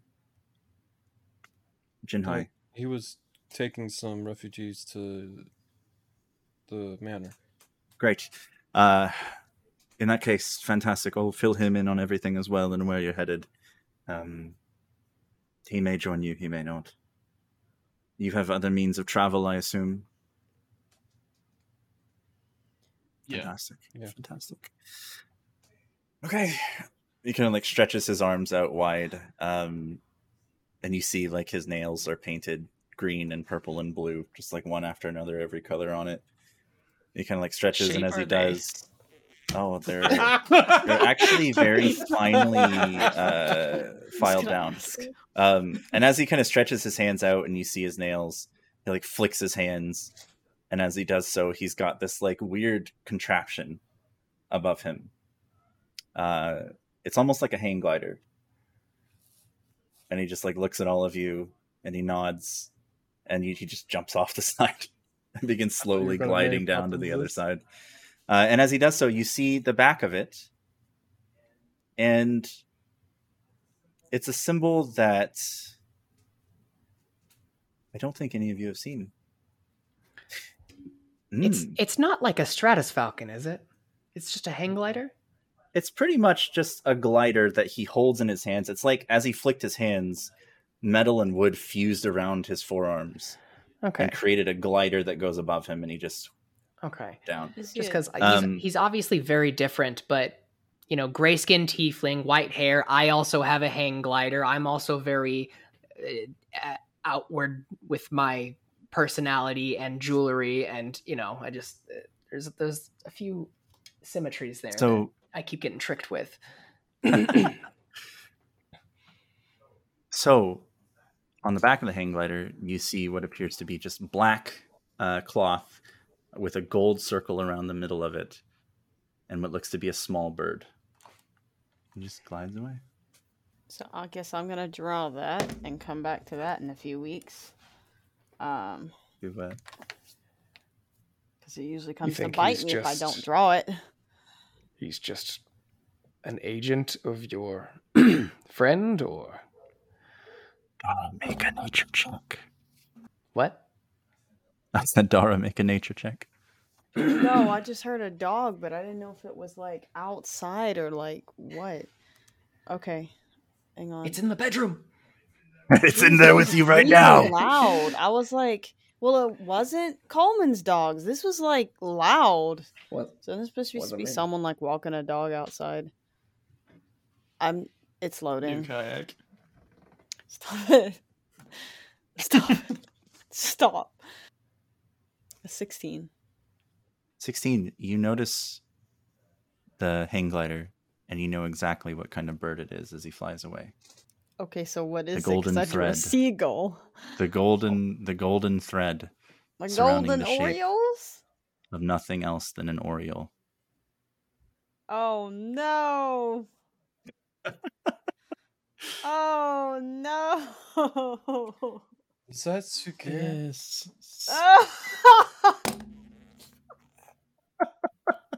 Excuse me. It fucking was, wasn't it? Marshall.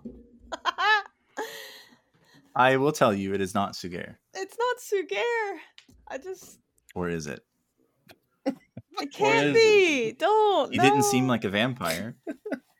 He sure looks Yeah, like one. He also barely seemed like a vampire the first time. He has no emotion. He was The super second time he obviously really a vampire though. the first time. yeah, he was. Oh my god.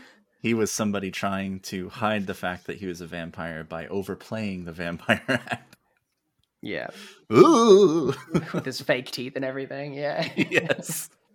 And then later Maybe on, he doesn't have the them in, and he's got teeth. yeah. yeah, go for it. Shit. Twelve. Twelve. I don't know, man. I don't know. It's hard to say. Is he is he hard to read. joking? Is he is he serious? You see, I I, I you have ninety eight percent of the puzzle. I cannot give you more information than that. Um, I repeat things a lot, and I think I think some of you may get it and just not realize it, and I think that some listeners might have pieced it together at this point. But I Well, repeat listeners are a bound to be more intelligent. there are certain there are certain Right. things i will say this there are certain patterns that appear from time to time and those certain pattern patterns are very deeply connected and those patterns appear literally almost every episode, and no one has said anything. Dude, I think he you're just- was like very he was very like aloof when we figured out it was him being the performer. Like when we when we ran into him like the first time, he was very just like, "Oh, you figured it out." Like didn't really give a crap. Like, Mhm. mm, Sugair? yeah, Mhm. Sugair was a musician. uh huh, Abilene is a musician. yeah, uh, yeah. No, I'm. I'm picking up what you put down. But is that enough of a connection just because of that? With your game, They yes. literally It's look exactly the from a same. different timeline. That's what it I'm kidding. I'm kidding. You- you I'm gonna like He literally looked exactly the same. we're over here putting not. pieces He on the did board like fucking Charlie Kelly. I Like, will he's trying send to tell you- us we're wrong. Hang on, I will send you a picture of what I imagine Sugair to look like, See, No. And you will see that- that it is nothing similar to. No, to but the guy we met on the island that was playing music because I decided to do a, a Uh, whatever for Sugair, he was great. Was and I went, oh my god, it's the dude that makes it looks like you.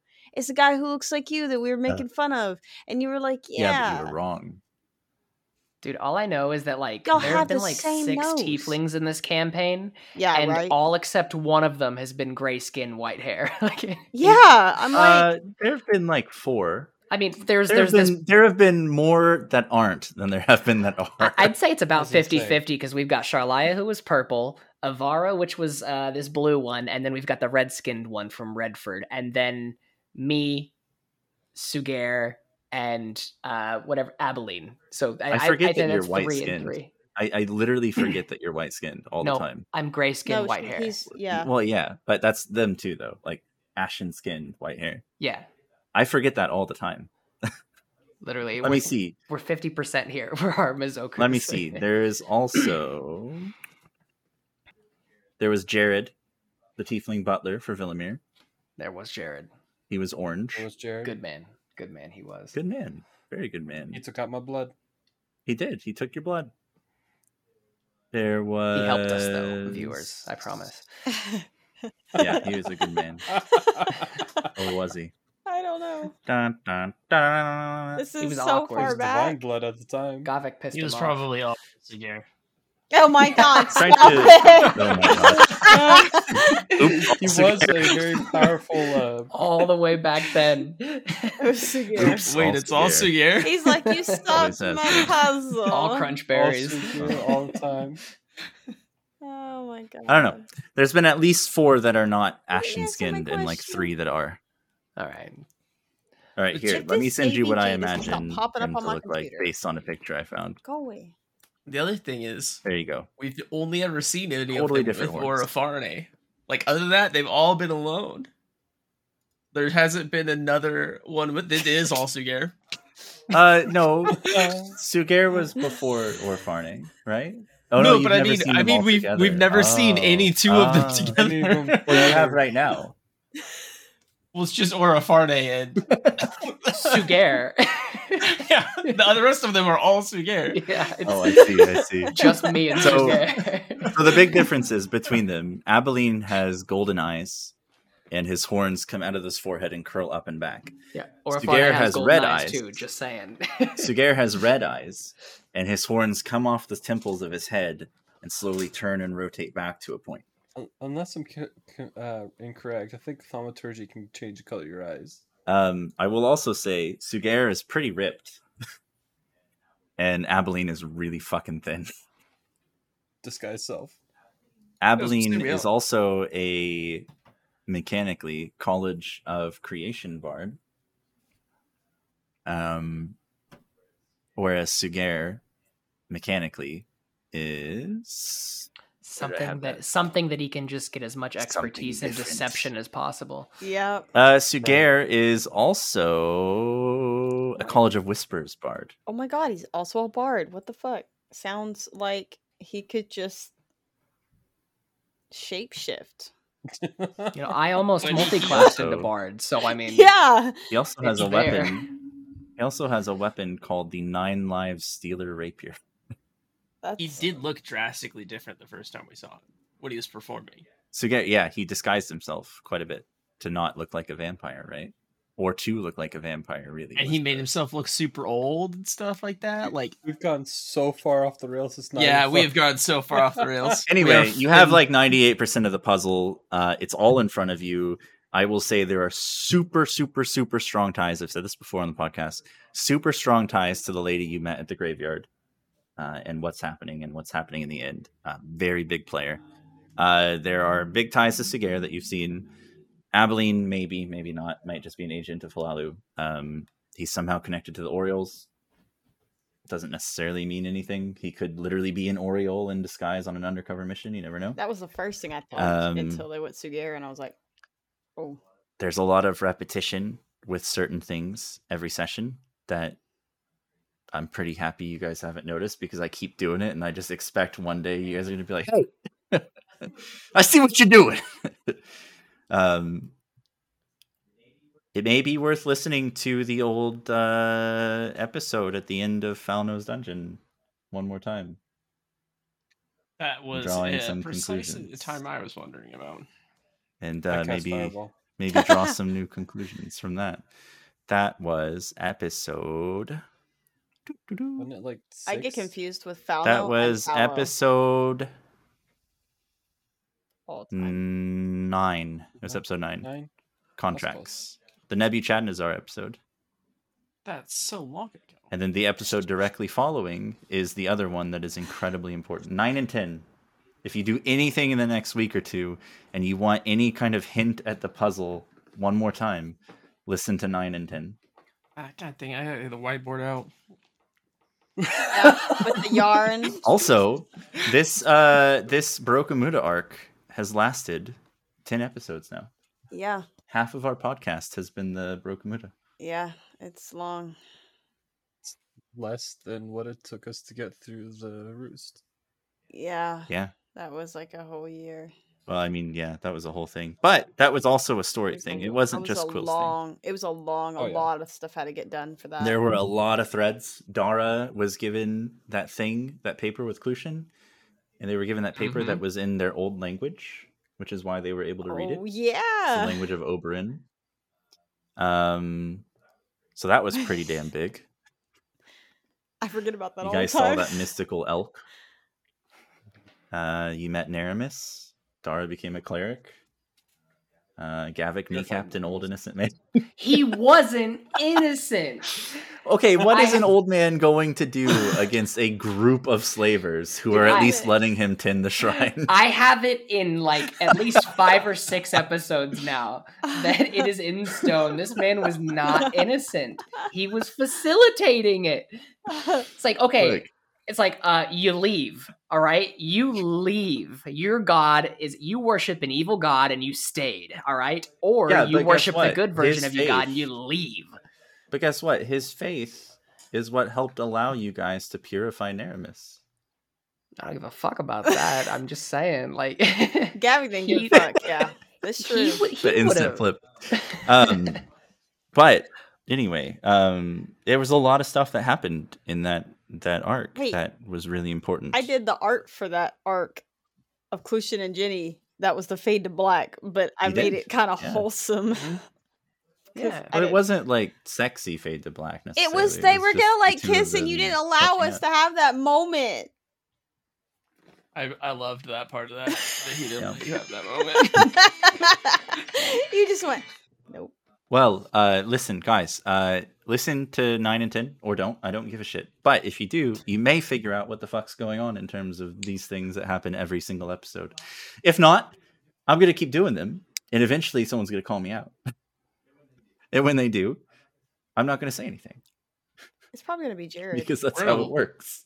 We're gonna lose, and then he's gonna be like, "What the hell, guys?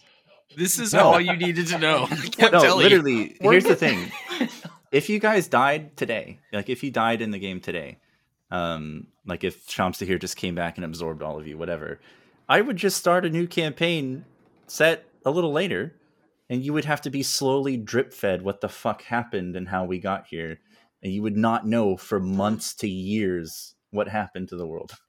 Oh my god. Listen, we're gonna be at the end of the That would be your campaign. punishment. We're gonna die, and he's gonna be like, "God damn it, guys! How many times did I have to mm-hmm. force feed the fish down your throat before you understood?" Yes. Damn it, Coleman! Damn it! How can I sil- quick? Hey, silence Coleman. Oh my god. Get this track. he knows too much. It was the fish lord the whole time. No, you guys are gonna hate me for the fish lord. It's gonna be hilarious. I can't wait. You already hate that. So. I'll have it known.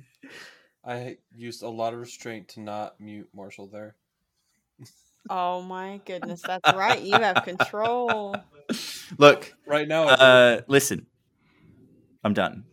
So, thank you for it. listening. Thank you for playing. Thank you for hanging out. Uh, we hope this new program works. We thank you for your patience while we switch to this new program. Um, yeah, thanks for listening. We love you. Have a great time.